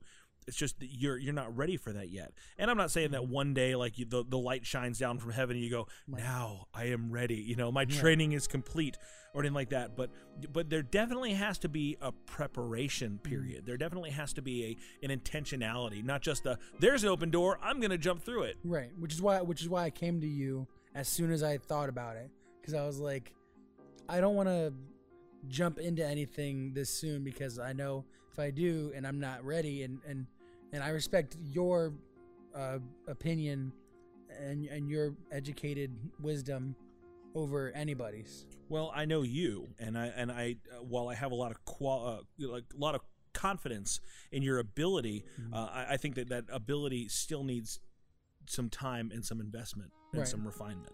Um, Right. Which is not to say that it's not like, oh yeah, that's never going to happen. Pfft, You know, move, move on, loser. Yeah. Um, no, it just means that you need to take the time to actually walk it out and Mm-hmm. Yeah. prepare and do the thing. I was I I was talking the other day about uh, just some people in the Bible that that rush into things versus one of the most impressive things for me was uh, when I was I remember when I was reading the Word and uh, the Apostle Paul was talking about his conversion to Christianity.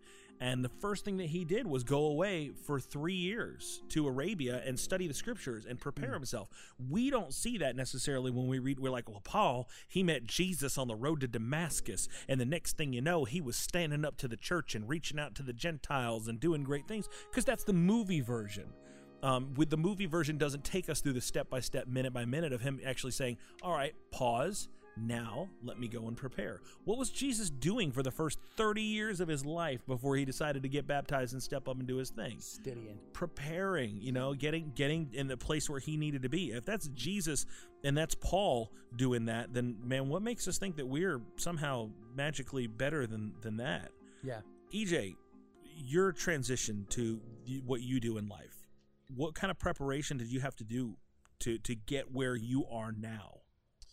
Um, just off top, it it kind of had to do with me taking time to see, you know, if because I was working full time as a teacher, and I really had to take time to understand, like, okay, if I paint something and I put it out there, is it is it really gonna sell? All right, so I tried it and then it sold, but you know, it's one thing to sell something once a month as compared to selling enough to pay my rent. Mm-hmm. And so, really, what it was, um, it was the training of discipline to turn turn what I was doing, turning my hobby into a profession. And it took a lot of time, um, days and weeks that I didn't want to paint necessarily. I had to push myself to get to a place where I said, okay, if I'm doing this full time, how would this look like? How would it feel like? Because I was a full time teacher working, I mean, some weeks I was working like 65 hours a week. I'd get home at like six or seven at night just to go into my home studio and start painting at eight. I wouldn't stop painting until like three in the morning. I'd wake up and go back to school. Hmm. Um, and I was doing that at the end of what I would consider my training. At the end of the training, I was doing that almost three to four times a week because I was pushing, I was pushing my hobby into a profession. Meaning, I was trying to at least go, I would say part time, so like 20 plus hours a week, on top of of at least 50 hour a week session. You know, being a teacher. So my training had a lot to do with uh, perseverance, discipline, you know, understanding how much money, I guess, how much time, like what does my time, what is my time worth, um, and then finally, the final step was when, as a teacher, I had the summers off. So as a teacher, you have about two and a half months that you are free to do whatever. You can go back to school and be a summer school teacher. You can, you know, in, in Orange County here in Florida, not California, but Orange County, uh, Orlando, Florida, The better of the two. you don't um you do not get paid during the summer um for example where my mom works they actually pay you for the year so you actually get paid less on a monthly basis but during the during the summer you also get a paycheck. Yeah. in orange county you do not do that. So for two and a half months you are paycheck less. If you decide to save your money that's on you. Um, you know you can defer money into a bank account whatever. I didn't do that. You know that was just things that i had to learn. But so every summer for five years i didn't have money. Um, and then the final summer, I said, okay, this is it. I know that I am trying to get to a place where I want to be able to pay my rent with my art. That last summer, I did not take on a part time job or full time job during the summer, which four years, for full straight years before then, I would get a part time job or a full time job during the summer. This year, I forced myself, if I I am going to not have a part time or full time job during the summer. If I get evicted from my my apartment, I get evicted. So it put that pressure on me to understand how much work I had to do, what I had to pursue, how I had to get myself out there in order to be able to pay rent for at least two months straight. Um, after I was successful with that two month period, that's when I knew for sure I, I was ready to quit. Um, because I realized I do have what it takes to paint every day, at least five days a week, to produce enough artwork to pay, you know, a, a pretty large, substantial amount of bills that I have with my rent and car payment, car insurance, et cetera, et cetera. So that's for me. That's that's the training. That's what I had to do before I made my decision.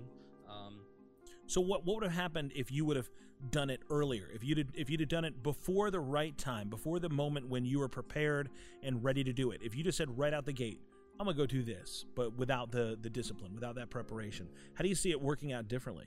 um, I definitely would not have understood how hard I had to work, and the timing of it wouldn't have worked out. So while okay, I quit I quit my job without really understanding how much I had to put into it. I could have I could have faced eviction definitely within that first month. So we leave school like in June. So I would say by middle of July, I probably would have been evicted because I I would have been learning how much I had to put into it um, at that time, and learning.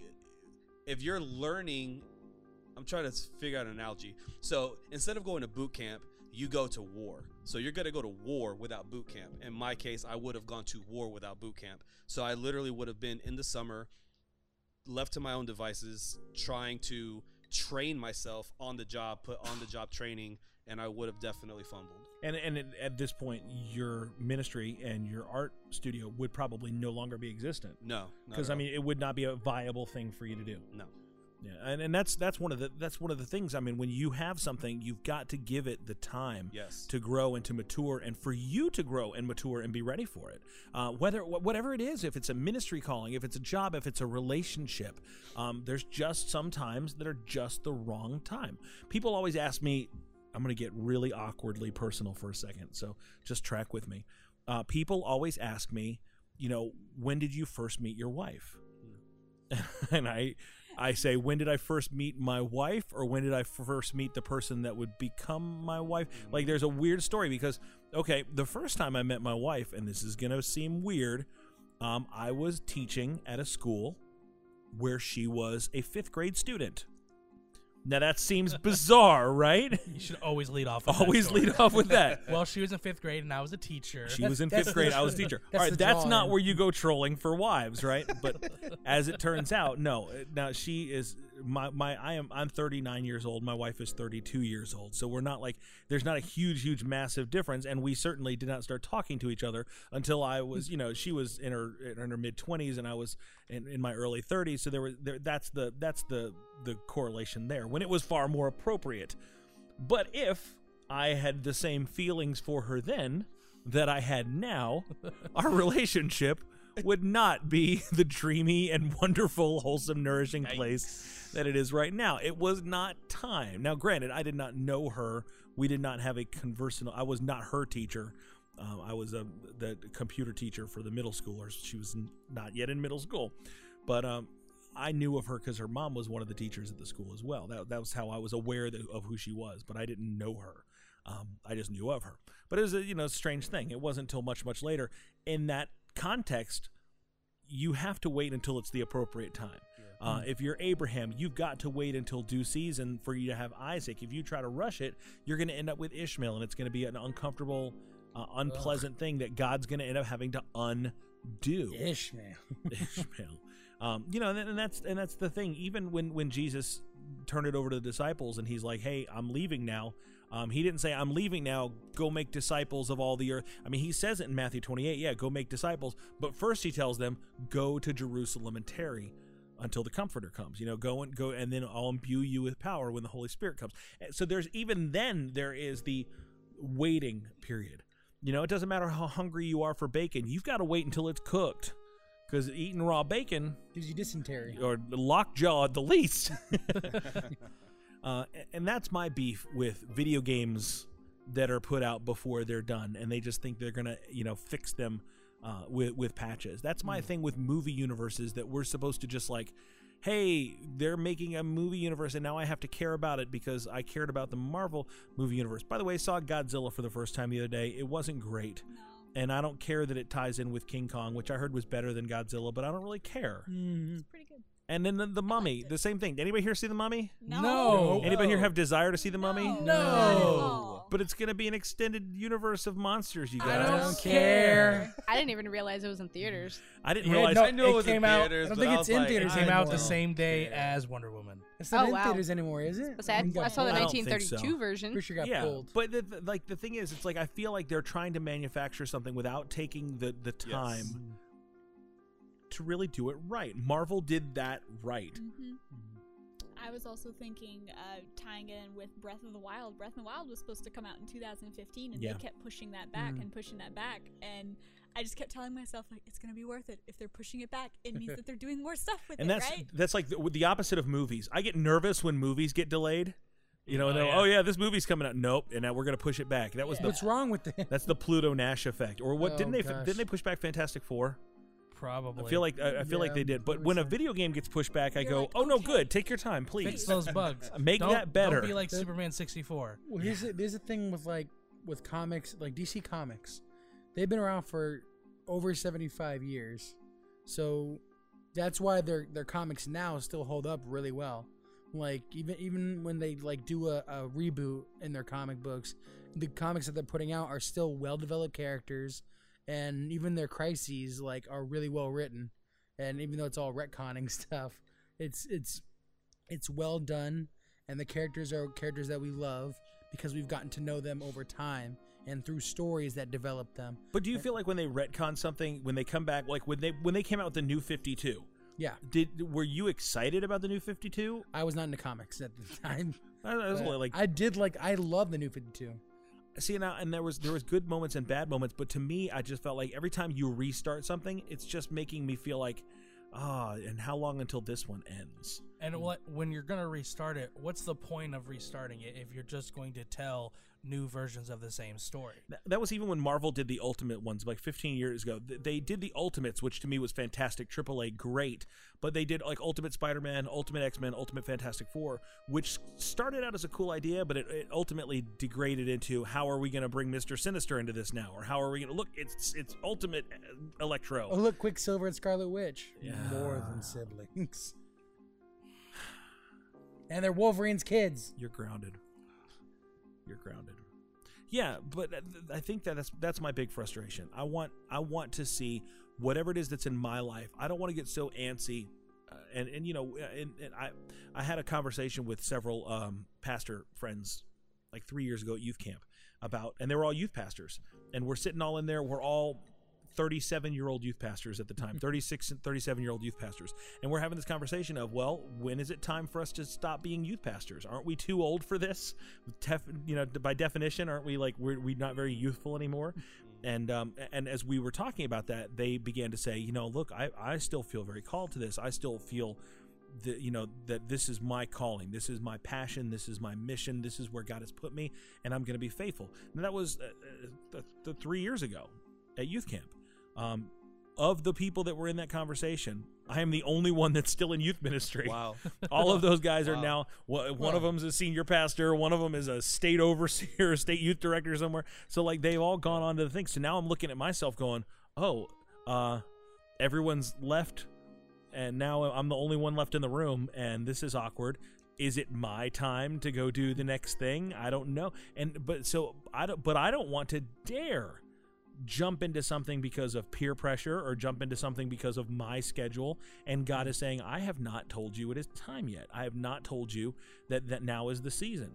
And it seems like there's so many moments in our lives where we're like, you know, we want to go straight Leeroy Jenkins on this thing and like go charging in. Leeroy Jenkins. but Let's do this. God is saying, wait, stop, pause, yield, seek me, have that moment where where you're in my presence before you go. I mean, you know, Jesus gets called. Hey, uh, your boy Lazarus is in Bethany. He's sick. Why don't you come down here and help him? And Jesus even paused and hesitated. And Lazarus died, but because of that, it wasn't just a touch him Lord moment. It was a bring him back from the dead moment. It was a it was a, a, a opportunity for greater miracle, opportunity for God to get greater glory because of that moment of deliberate pause. I can't think. I'm trying to think of other moments in the Bible where there, where there is that. You know, I think of uh, even Song of Solomon, where you know we- we're talking about don't don't wake love before it's time. How many of you guys have ever fo- been in a relationship that was a forced relationship?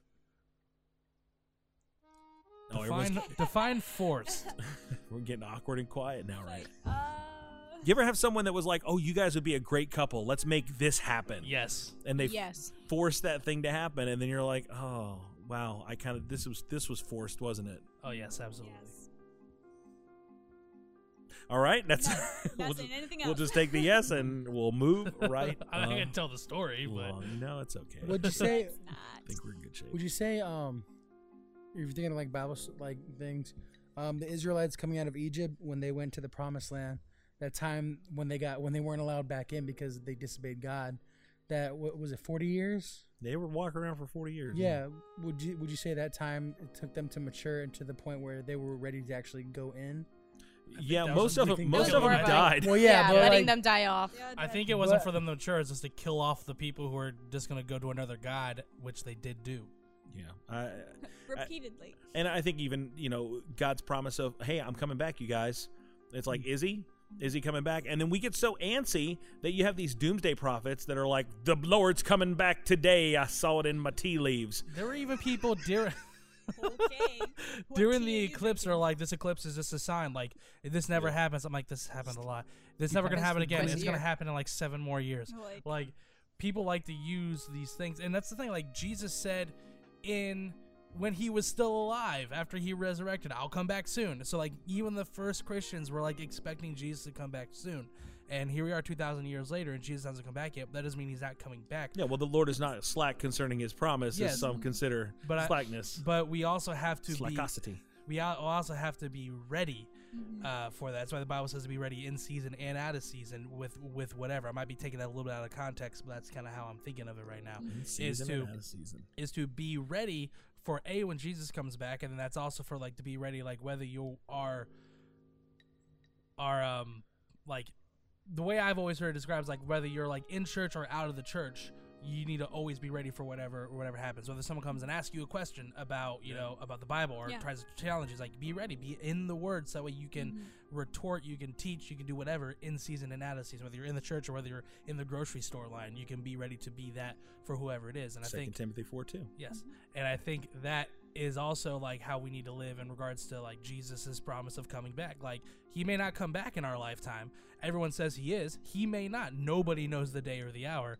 But we should be live expecting for him to come back so we can be ready for our entire lives. Whether whether he comes back or we go to him first, we need to be ready.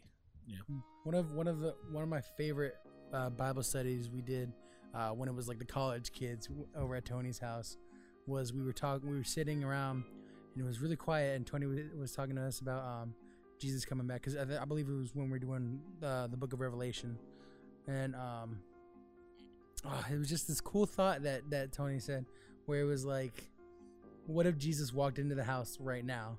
Like, what if he just came here and talked to us? would we would we would we be ready to like like what what, what could we do? What would your reaction be? Yeah, exactly. And, and, Would you be like, "Hey, what's up?" Fist bump, you know, slide over on the couch and give him a seat. or would you like fall down because you're not even? There, somebody's peeing themselves. That's definitely happening. yeah, yeah. Probably me. Eh, or would you be on the floor like face down? Yeah. like a old Pentecostal woman. That- that's well, okay. Uh, and I guess uh, when you when you tie that in, how does that how does that how does that theme together with the idea of of not prematurely? What what does that mean as opposed to like I'm going to do this thing before ahead of time? I'm going to rush this thing. I'm it's it's too soon versus it's right on time. I I think about this when you say that. Um, in sports, I'm talking mostly football because as we're recording this, we're like a couple days away from the beginning of the NFL football season. And during the off time in the football season, they have a couple months off po- post the Super Bowl, uh, where they can just do whatever they want. And then starting like May, or From what I understand, the really good ones go to Disney World. Yes.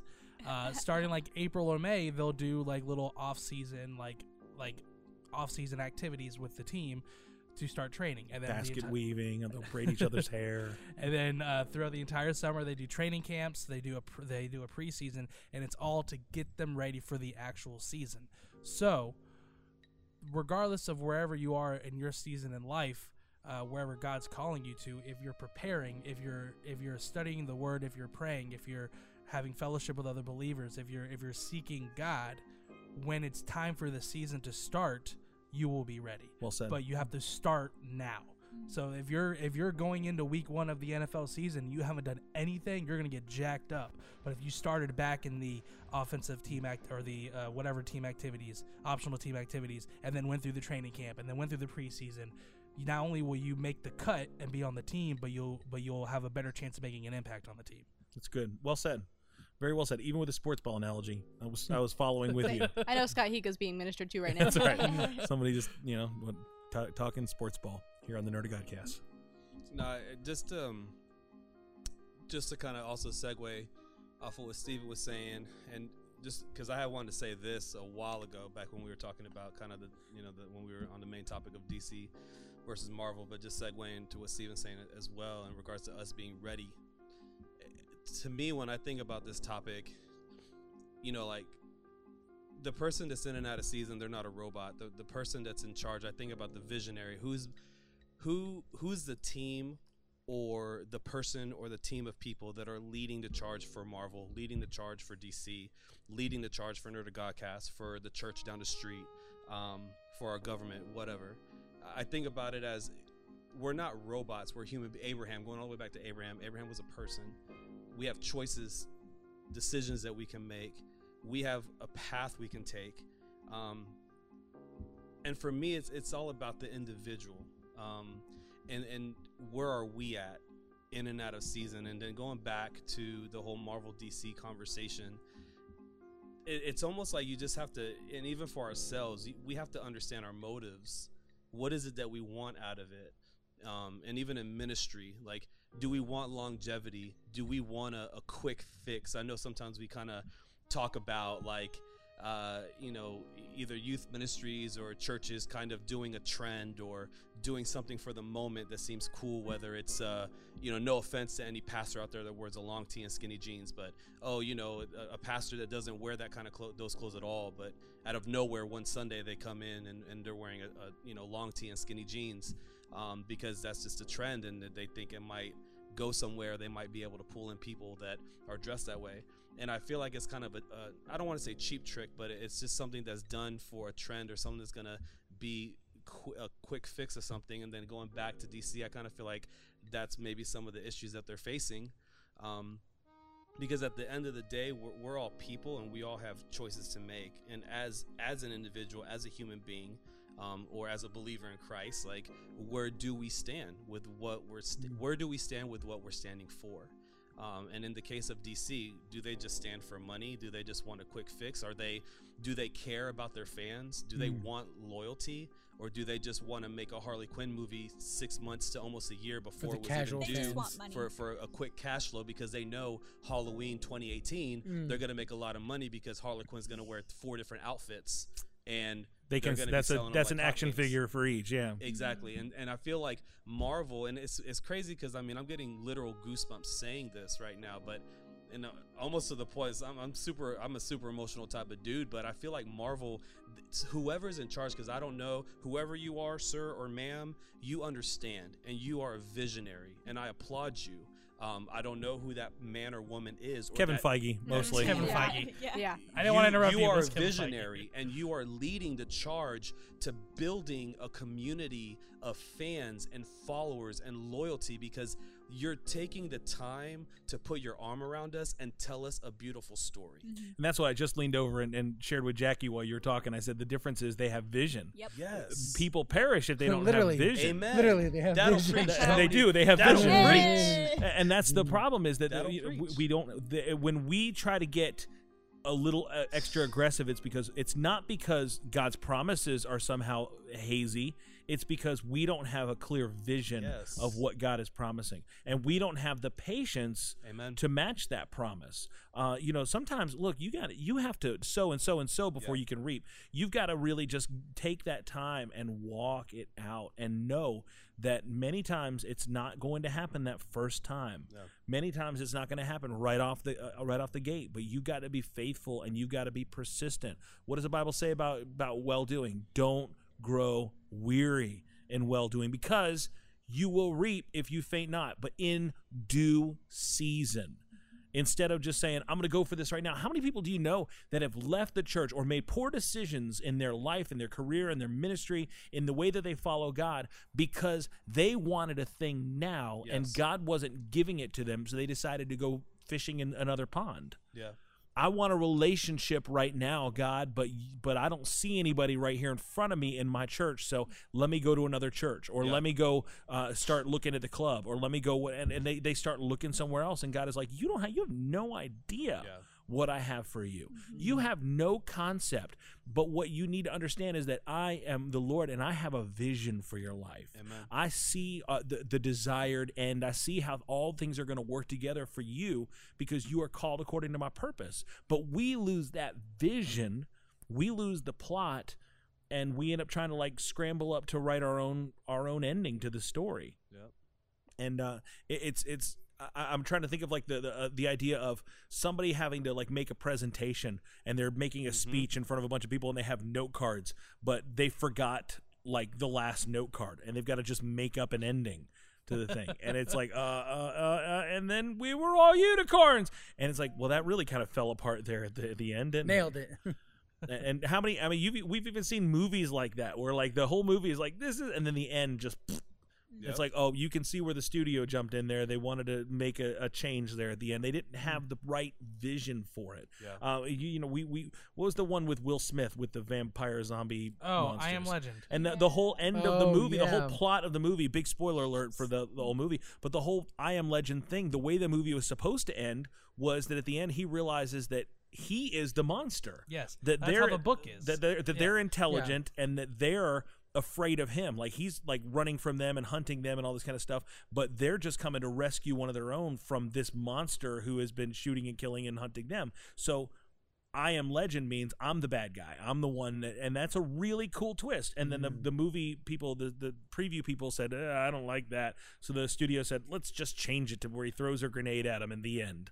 Yeah. And that happens so many times where they're like, yeah, let's just let's sacrifice this because we don't have a clear vision Yeah. Of how this is actually supposed to go.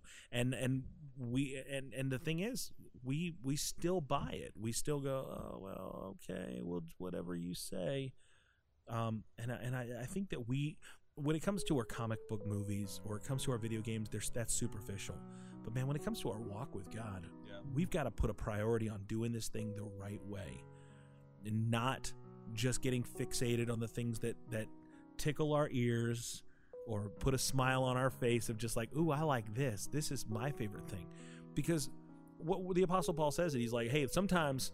Uh, sometimes you fat, sometimes you skinny, sometimes you hungry, sometimes you full, sometimes you in pain, and sometimes you, you know. But that's when he says, "In all things, I've learned to be content." You know, because I can do all things through Christ who strengthens me. The context of that verse is, I know how to follow God no matter what I'm getting served, because my vision and my faith is that no matter what's happening, if I'm empty or if I'm full, that God is going to lead me, and I'm going to have what's best if I trust in Him.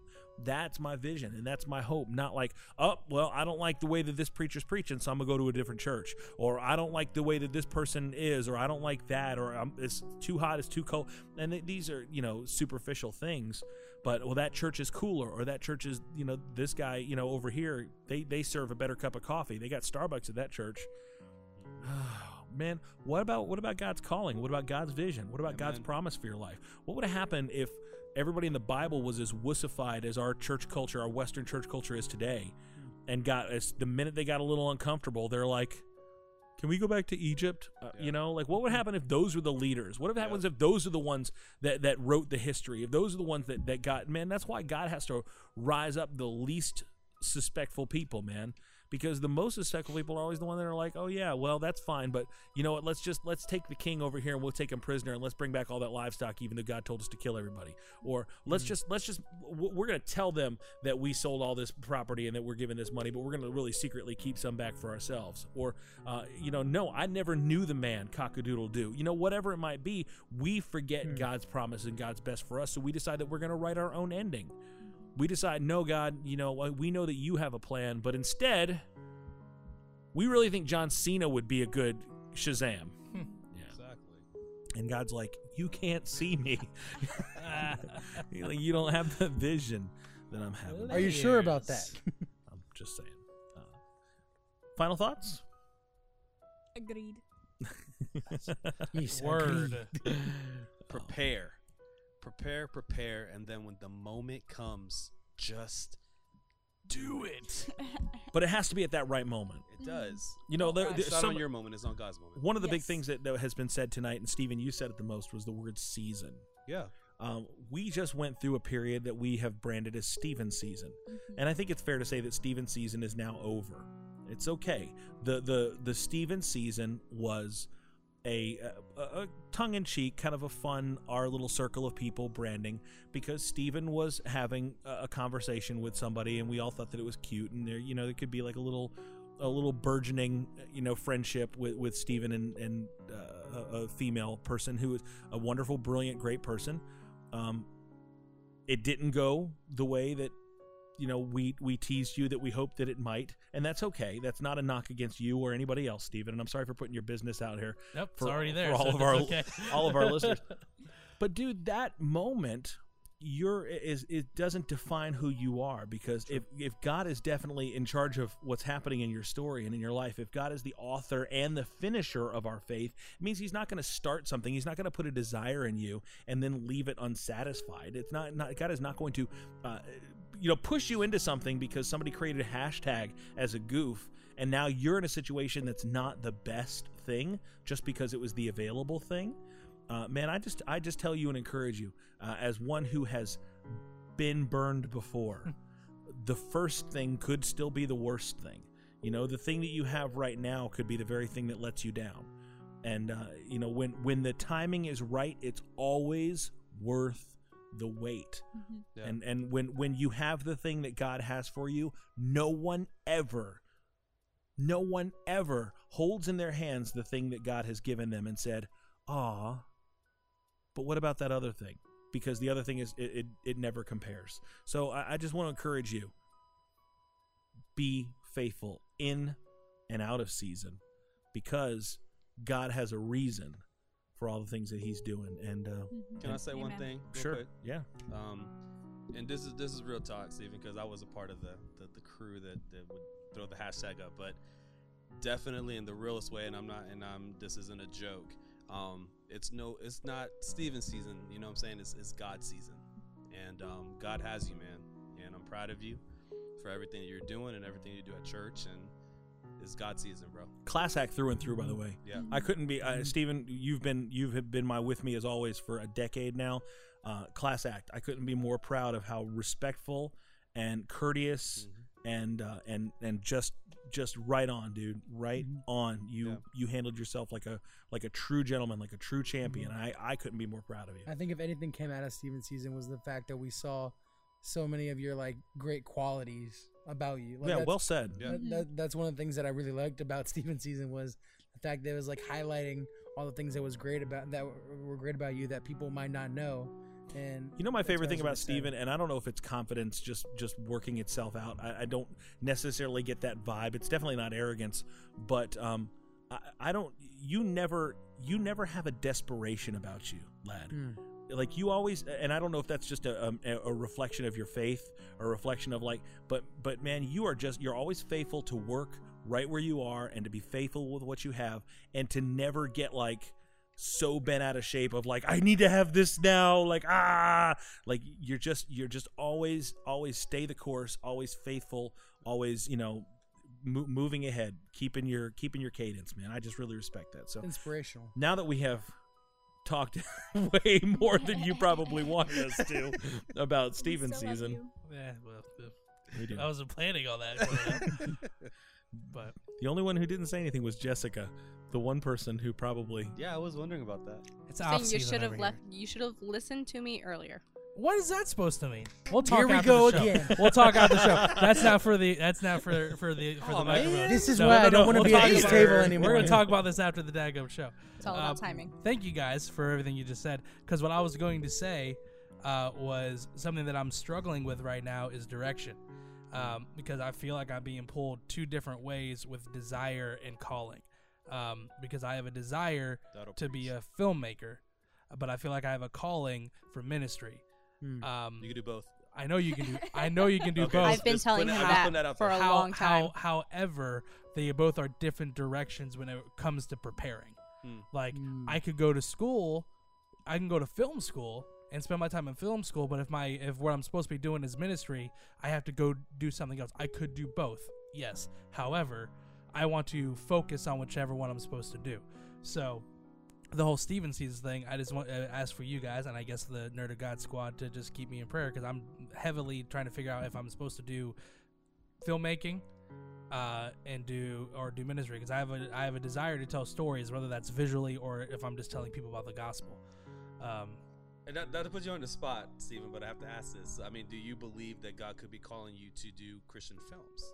you could if I didn't I just strongly dislike most of Christian films. But maybe you're supposed to fix it. but yeah. you're supposed to Yeah. fix it. If you hate you're the one something, you make it better. Po- You I make mean, it better, bro. possibly, I but mean, there's you're a sto- cinephile, man. but there's stories that I want to tell that aren't necessarily like I always And that's fine. I always get like I don't know if this is like the flesh or anything, but I always get a little like frustrated when like I feel like people's like if you're gonna do something, it has to be 100% ministry related. Because there's stories I want to tell, movies I would like to make that don't need to be a parable or don't. It's just a story. Like one of my f- most favorite stories is the most dangerous game. I just think that's a really cool story, and I would love that. I love it, especially when Stone Cold is in a movie version of it. I didn't like that one. Um, oh, I didn't a- even realize that. and Good another one it's basically that's basically I saw the movie for that very reason. Uh, but Did like they do a Simpsons episode of the Most Dangerous Game? they did Simpson, they might have, but the one that I think you might be thinking of is they did one that was similar to Lord of the Flies. No, Where they- I know what I'm thinking. Of. I know the Lord Sideshow- of the Flies it- Camp Krusty episode. Okay, Was it like no, Camp Krusty. Bob There's one where they they cra- their bus goes off and they land on an island. Oh, that's not the crusty one when, No, when the they have Camp- the actual pig head on a stick. Well, they probably they probably referenced it there, that's but they funny. oh, did they a- certainly did. But they straight up did an episode where they they're on the bus, the bus falls into the ocean, and then they float away to an island, and they straight up like divide themselves into two. Like most of the, what I know about Lord of the Flies, I own the book. Most of the what I know about Lord of the Wait, Flies. did comes you from read the Simpsons. book? I read the first chapter, but however, um, and another one is a book I've talked about on the show before called Daniel's Story, which is about a little boy going through uh, concentration camps during the Holocaust. That one's so sad.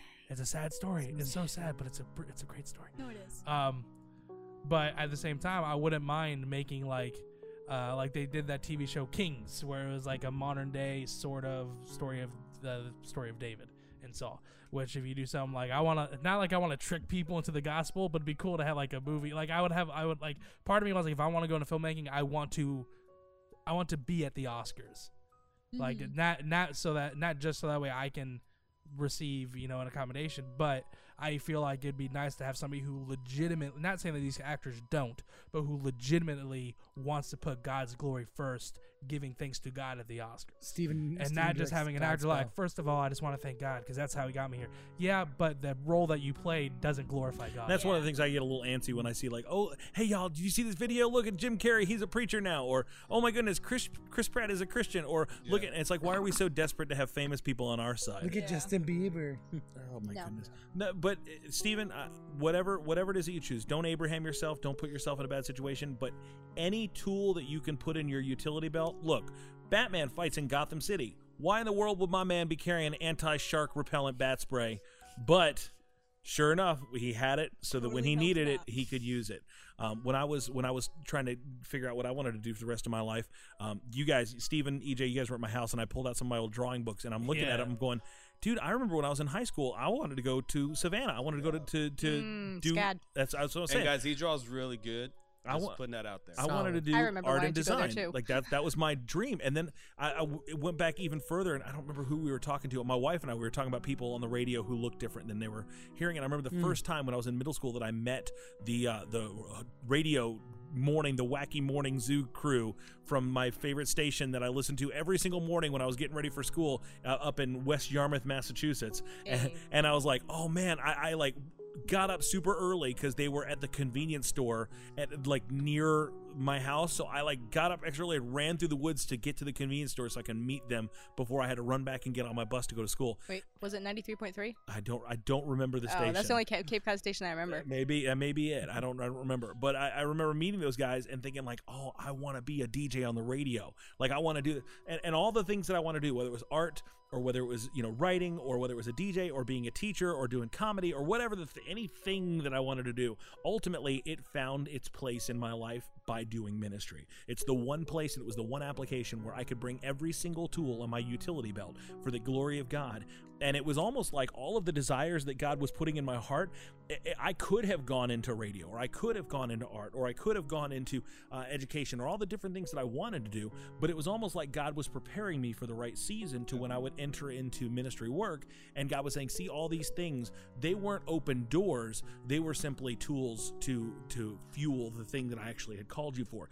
David was not a shepherd, nor was he a uh, professional lion or bear killer. But those things that God used, uh, prepared him for, were the things that he used when he was a king, and when he used for the thing that actually God did prepare him for.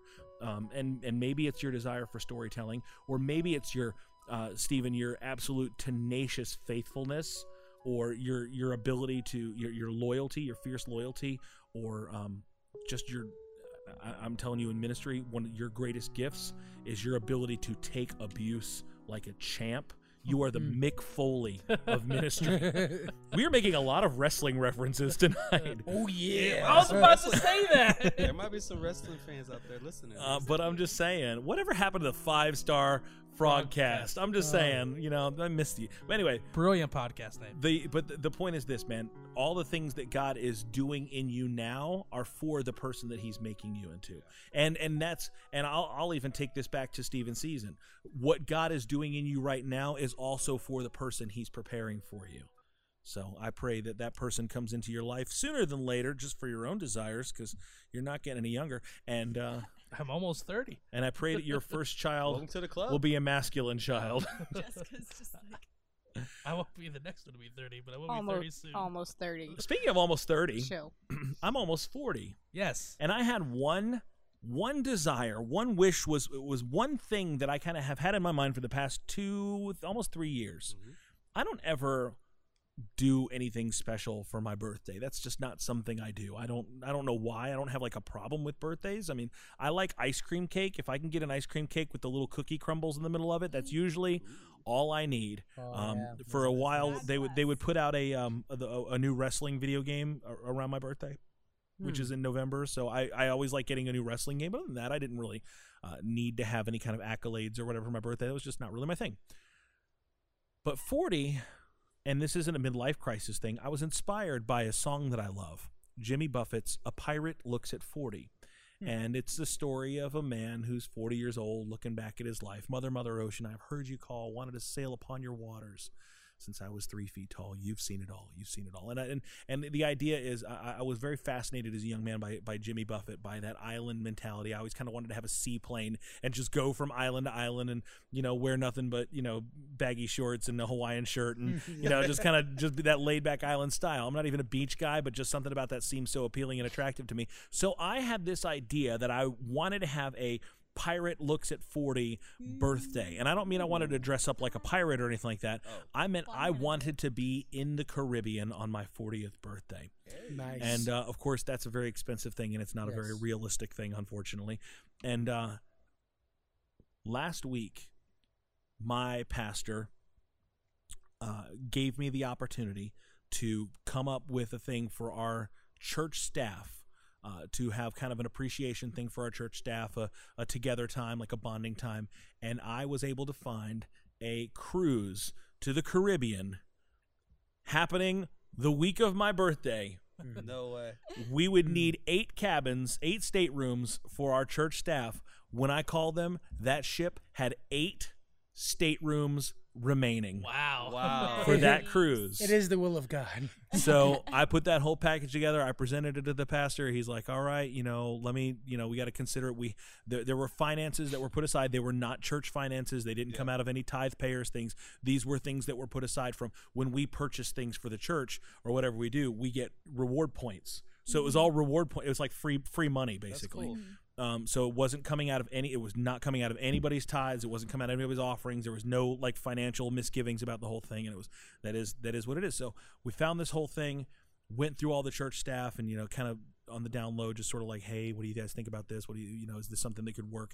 And everybody's really excited about it, but we had a couple church staff that were unable to make the time happen, uh, them or their their spouses or what have you, and uh, in the interest of Ohana meaning family and family meaning no one gets left behind, um, we did not uh, we did not a- actually successfully book No.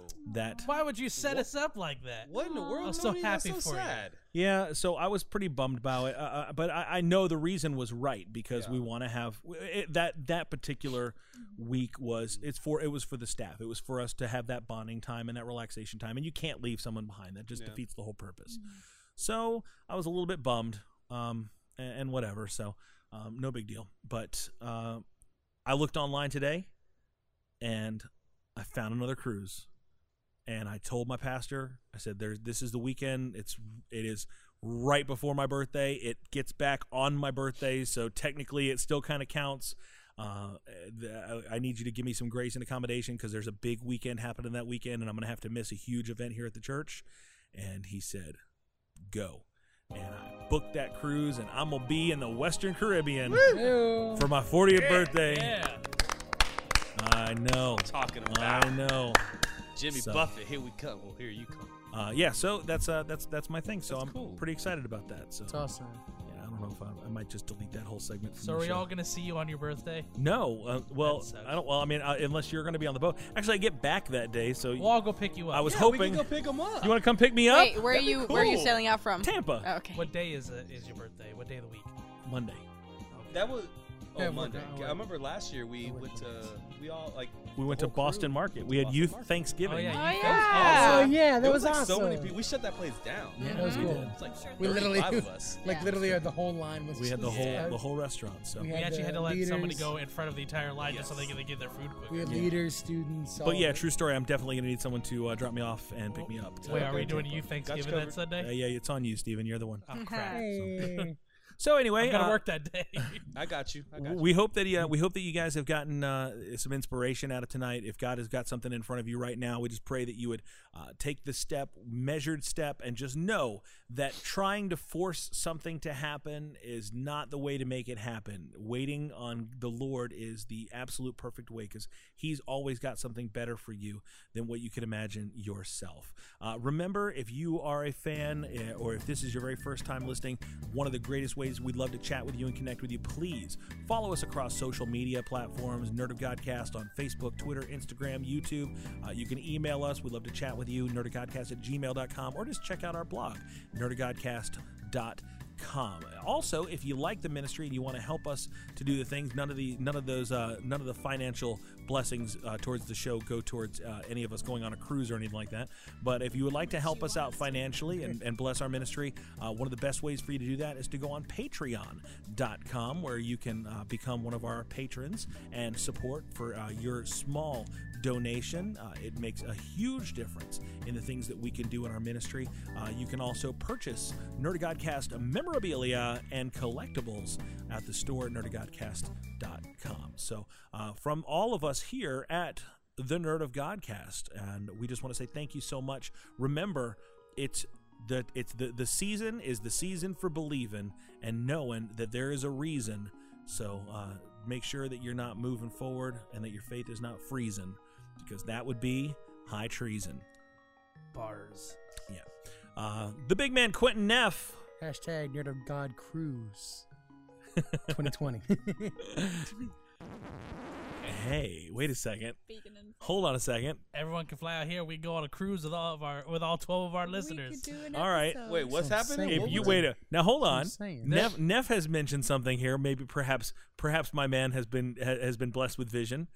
Would you in our Nerd of God squad come to Florida and hop on a boat with us and have an awesome four day cruise to the Caribbean with your friends from the Nerd of Godcast? Let's just say if we did that uh, this time next year, would you guys be willing to do that? Or we can I'd move be it to the willing end to of do that. September. Would you guys be willing to do that if we, you want to go in, in November when you're out of uh, hurricane season? yeah. I'd say November Yeah, how about out probably of be better. hurricane season, Let's do please? November. Wait, would you would you be willing if you if you would be interested in being part of a the first Nerd of God cruise, which we're making up as we're talking right now? Hot dog. Let us know. Reach out to us online and say ahoy! I'm on board, Captain, and we'll Hoy see. hoy. Hey, We'll see word if we can word. make something like that happen. Make that Um, a hashtag. Grit, good vision, Neff. I like that. Mad, mad props. Big, big applause. Just take the jewel out of my head. And he was supposed to. He was supposed to just say goodbye, and now we have a plan. You have a jewel in your head. he was making a Vision reference, oh, a. Marvel Cinematic uh, Universe Vision reference. Gotcha. I'm gonna die. Were you ever really alive? Mr. Stark, am I going to die? No. the twins, Jackie and Jess. Good night. Bye. Your boy, official Ness.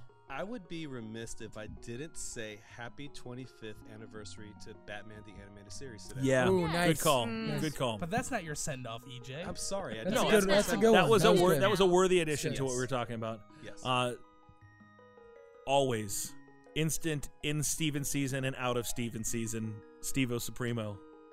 Pa'alam. I don't have a, a phrase to say. Yeah, that's why Neither why. do I. I just said. That's why you're alone. Oh no! and up in the booth, Nick Sadler. Hey. Goodbye. Tell tell your mom that you're going to be fine, and Yeah. you're the hurricane's not going to get you. Oh, it's not my mom, it's my dad. Oh. oh. really? Oh. Yeah. Dwayne is your dad's name Dwayne or Yes. Dwight? Can you go home? I don't know. Should you They go? want me to. Wait, wait, hold on. Here's Depends the- on where it's going. This might be a conversation for after the podcast, but if this hurricane hits, are we having service Sunday? Probably We're we're we're uh, we're Hurricane watching. service. We're watching to see how we need to react. Are we still going about to we the have already we have already Saturday? canceled Rock the Universe, and we are canceling our trip to the Springs on Saturday. I mean, I, I understand. Yeah. But still, I got time off of work for that. Yeah, I'm sorry. Saturday's free now. sorry, man.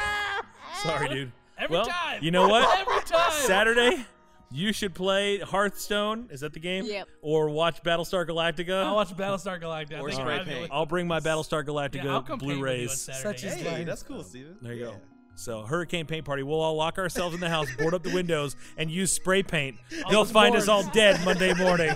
just, just because Be like of that. fumes. Be like that old couple laying in bed holding hands in Titanic. It's like, Oh, The owners of Macy's? Will not go it's like on. These four. Oh, we, we have seven people dead during the hurricane. Did the hurricane kill them? No, the hurricane wasn't Nope. bad at all. They decided to spray paint. They were in spray a painting in the closed-up house. Gentlemen, it's been an honor to paint with you today.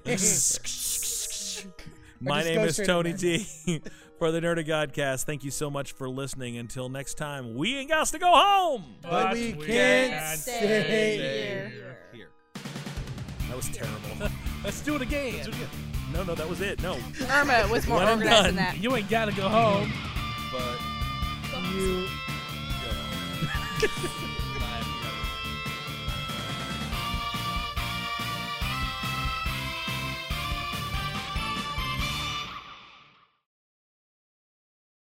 Can I get a quick mic check from you here, please? Hi, Nick. This is Jackie. I'm talking while everyone else is singing and being weird. Do not include me. Hey, ding dong. Everyone- ding dong, yo. My- Ding dong. Ding dong, it's yeah. good for you. Which headphone is mine? You ain't fat. You, ain't nothing. You ain't nothing. You ain't nothing. Well, Jessica. Hello. Nicholas. This is how I'll be talking this episode. Ah, what happened? What happened to the, the video? No signal. Can't you read? Says no signal. And we're back. I'm fat. I have no idea. It didn't do anything for me, so y'all are just gonna have to deal with it. Your butt is wide, when mine is too.